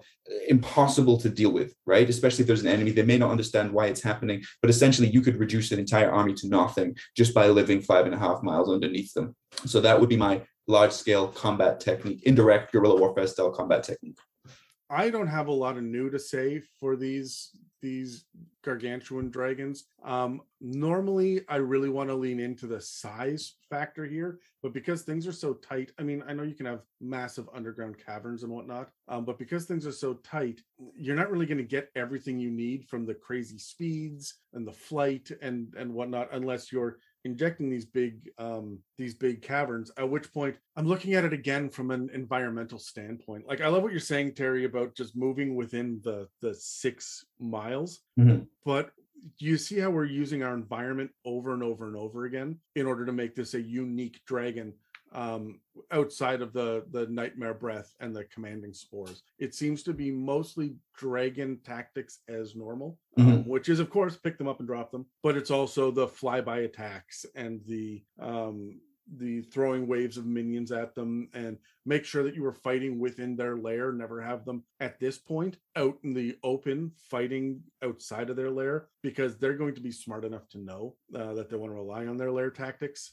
um, and their lair actions and whatnot. Honestly, you can take a better hit, but it's not great. Your AC is only 20. You're going to get shut down by a lot of the tier four stuff that the players are wielding at this point. So keep distance, use every tactic you possibly can, and don't fight until you are backed into a corner. Yeah. And with Passwall, you should never be backed into a corner. I think with at ancient, they have enough allies and pull. In if you think of an ancient dragon, they don't just have one hoard, right? They don't just have one lair. They Yeah. have lairs spanning vast spaces from, you know, mile hundreds of miles apart from each other. So they've got these set up all over the Underdark. They've got, and they're all by cities of allies. So they are creating armies. They they've got loyal followers at this point. So if you go up against one of these, you're gonna have to bring an army of your own, or that you have no ch- choice chance of even like getting close to it. So it would be a very, I think, large scale battle because you're not to sneak up on it. So you're not to take it by surprise, you know? That's a that's a really interesting point. For the first time, you have an army that is loyal, not cultists, not just kobolds, but for your evil dragon has a loyal army that is willing to fight to the death because they are so social, right? Mhm. And they're not evil and they do make deals. And I it doesn't say anywhere they're liars. So they're making deals and holding up their end of the bargain, right? Mhm. People are going to love them for it. And they're at this point powerful enough to hold most of, if not all of the things in the Underdark at bay. So it behooves you to nestle up next to a deep dragon and swear fealty because the Underdark is super deadly. So these guys will provide the opportunity to live longer and easier lives. That's something to think about. I assume that drow and Duergar and Kuo-toa and whoever it is can feed on this fungus that grows as well. Like that's got to be food. Yeah. I mean, it does specifically say if you were to forage in that area, it yields twice as much food. So that would, it's vegetation and fungi within six miles. Yeah, there you go. All right. And that brings us to your exploration encounters. Oh yeah, that's me. Um, That's you. yeah, I think we're we're at a point now where this uh, this this kind of thirst for knowledge has got to a point where you're probably leaving like the prime material plane, and I'm sure there there may now be reasons why this deep dragon, if they're going to work with you, um, is seeking knowledge from the other planes. You know, uh, from it may be even as crazy as like the far realms, or certainly like you know the abyss or something like that. Um, and of course, it's very dangerous for dragons to leave their own realm and go and seek that themselves. So this is a perfect way uh, for you to get wrapped up in that, and you may now be at the point where you want to do some interplanar travel. And I think this is a great reason to set that up. Great plot hook for it. Yeah, I was going to lean into the um, alternate versions of the Underdark as well. Uh, it's been a while since we've done our Underdark episode, so I don't know how many people remember this, but there's a radiation in there called faerzress, which has all sorts of magical properties and it makes it different than just being underground. Uh, it also has a huge effect on plant life and magic in general, and specifically drow culture. I would absolutely have it be something that the deep dragons rely on. Um, and I would have it have different effects if you are planar hopping to different underdarks or their version of it. Um, and I know that the Forgotten Realms is the one that traditionally has the underdark, but I don't see any reason why there couldn't be a plane. Or I, I think that I would apply this to the to Khyber, which is the underground portion of um, Eberron, right? You can get down into the depths of Ravnica and find pockets of this as well, where deep dragons live. You could really lean into the different kinds of radiation that have different side effects um, for different versions. And if you've got a deep dragon over here that has been leaning into Myconid colony, well, over there it's vegepygmies, right? And then uh, over there it's going to be some other kind of plant monster that are all affected differently because of the different environments that they're in. So something that I would think about at fourth level, I would be jumping from Underdark to Underdark, and that's going to be weirdly disorienting as well. Both of your answers kind of sparked an idea in my head. What about the multiverse? Like, we haven't really touched on that yet with these guys, and there being other versions of this specific deep dragon. And with as much as they want knowledge and things from far off lands, would they be exploring the multiverse and their other versions of themselves? Could they essentially turn into a great wyrm like the other dragons can? Uh, I mean, it makes sense, but that's also why it'd be so dangerous for them to go and explore these, uh, you know, the multiverse themselves. Mhm. You know, it's a it's a threat, right? So, yeah. Honestly, I absolutely would do this, and I would be using the chromatic great wyrm as kind of the inspiration, the template to throw this at. Honestly, you're just changing the breath weapon and the resistances, so it's not hard to turn an ancient uh, deep dragon into a great wyrm just by using Fizban's. Yeah, I I think that if um any dragon would want to be that level of power and knowledge, it would be this one for me. Right. What about social encounters? Yeah, social encounters is tough, right? When you get to this ancient level, especially with a deep dragon. I think uh, Adam mentioned earlier, somebody mentioned something about politics, and that got me thinking. I think that kind of lines up, you know. So it's like social interaction or social influence on a grander scale at this point, and and and politics uh, leans right into that. And you know, you can be an agents for these dragons to to help influence the people on a on a larger level, particularly if you're competing. And and Adam pointed out as well that they're not necessarily liars, but they are deal makers, they are influencers. So you could have a political opponent in another dragon where they are schemers, but they are liars as well. So, like a green dragon, for example, and you could have this kind of uh, almost like a, like a political uh, contest, which is essentially social influence on a grander scale between uh, a, a, neutral or more truthful uh, party and a lying, scheming party on the other side. I want to lean into that a little bit more, and I would have. Um, I, I like everything you're saying, Terry. I was thinking about having a plot hook when you start tier four. You are invited to the Council of Wyrms, and spelled with a Y, of course, because we're talking dragons. So the Council of Wyrms uh, is uh, there are three different um, sections uh, or factions that are being represented um, with five different humanoids each sitting there uh, talking in a big chamber with one essentially judge presiding over these negotiations, acting as a moderator between these three different factions. Um, and the it's chromatic dragons shape shifted because they should fucking have that in fifth edition. And then of course the metallics have done their uh, change shape as well. The gem dragons are there representing themselves, and it is the deep dragon because he thinks that all dragons should get along who that's going to be the moderator and i really like the idea of with the white eyes that it looks like there's this blind old man mm-hmm. sitting there presiding over the council of wyrms talking about how to uh, carve up territory which different um, hoards belong to whom now that and uh, a great wyrm has died how are we divvying this up right? There's been an incursion from another reality and many of our ancient dragons have died leaving our reality very weak. How are we going to handle this as a unit right? And there's this one even though he is the weakest one there and can be overpowered by any one of them he is the truly neutral party on behalf of the dragons. Of course he's going to side with the bad guys to be like no sure yeah we, we can just burn them down like why not just murder everybody that's that's perfectly fine they are our enemies so fuck them right like it's not enough to make peace with the other realities, we will have to destroy them. How are we going to do that? Right. And it's going to be really interesting dynamic to see this moderator working among all the others. And then your party, because you're freaking superheroes at this point, your level 16 is invited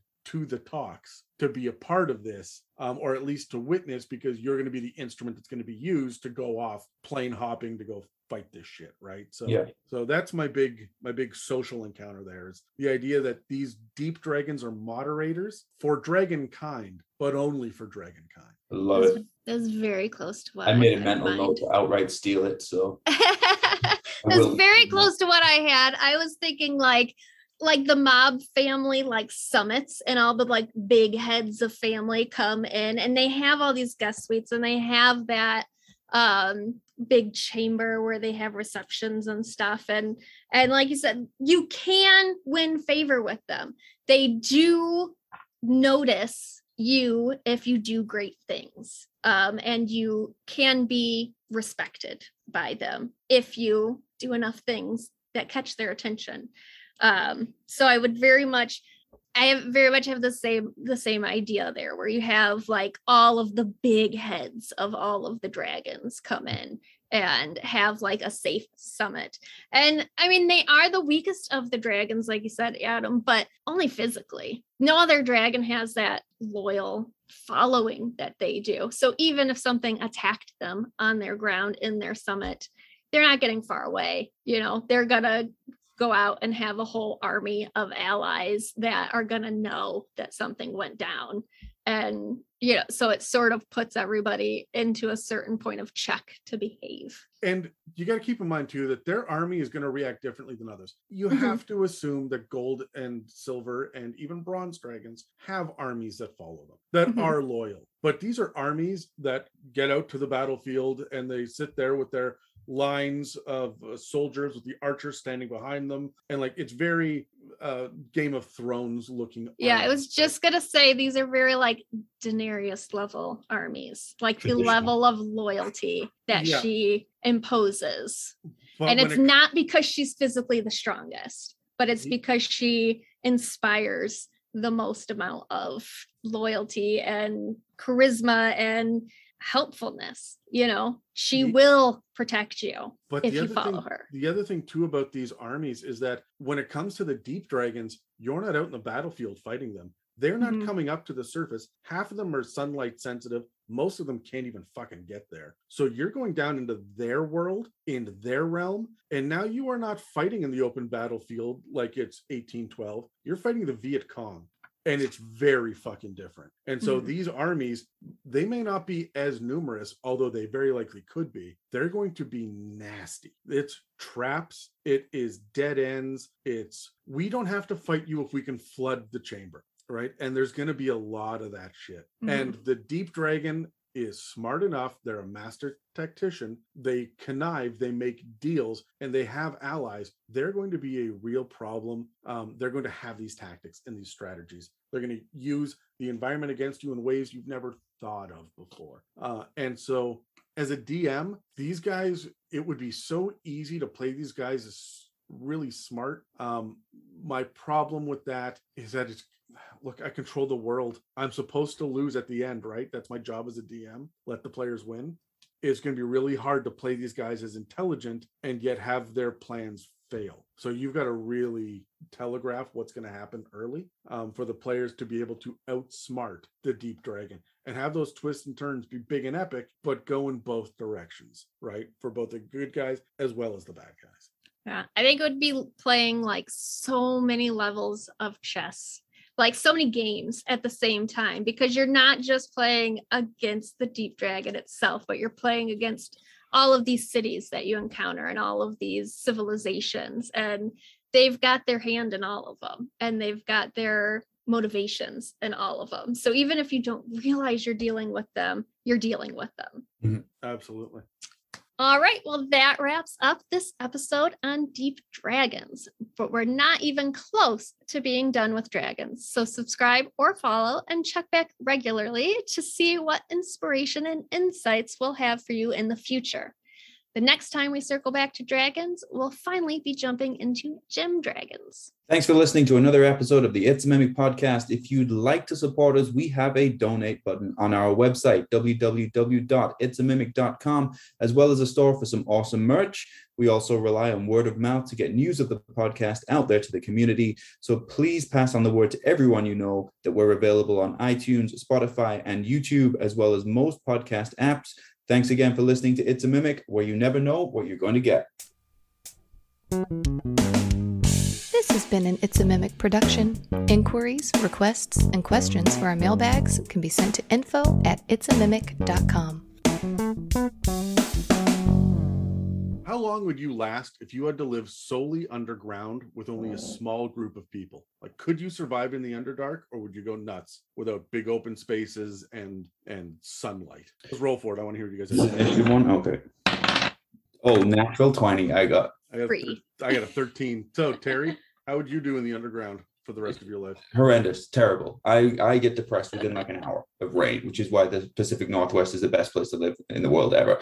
Uh, no, I have to be. I need open spaces. I actually need to be close to the ocean. That I need that expanse out in front of me uh, that I can see. It makes me feel more uh, secure. It makes me feel like the threats are only coming from one side. Uh, but when I'm trapped. I, I hate that. And I especially hate other people being close to me all the time. Not like for an hour or two when I'm playing D&D, but like constantly. I can't stand that. COVID was awesome. I uh I know that I can live underground for about 17 months before I lose my shit because of COVID. I live in a basement suite. I stayed here for 17 months and saw people very fucking sporadically Right. and lost my shit really quickly. I was calling Dan on a regular basis, being like, hey, you know what we should do? 24 hour episodes. That was a pitch I had one time.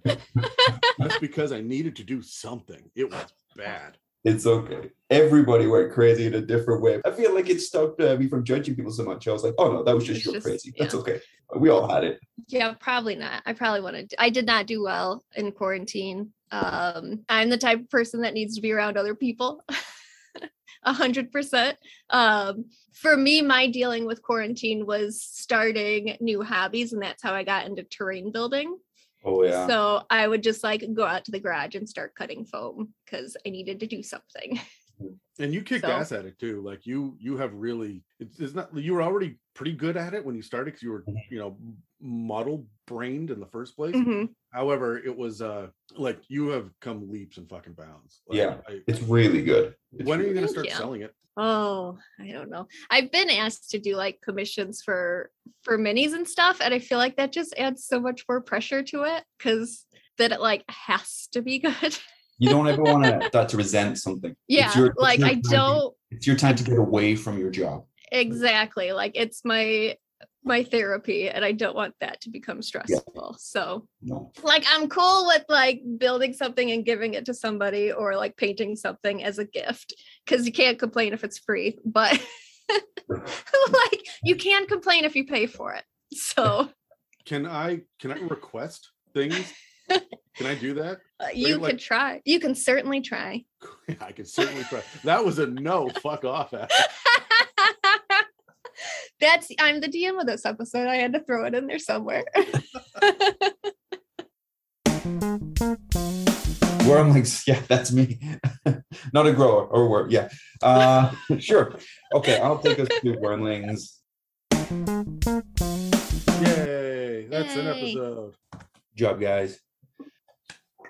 Yay oh i'm still on this Thanks for listening. Bye.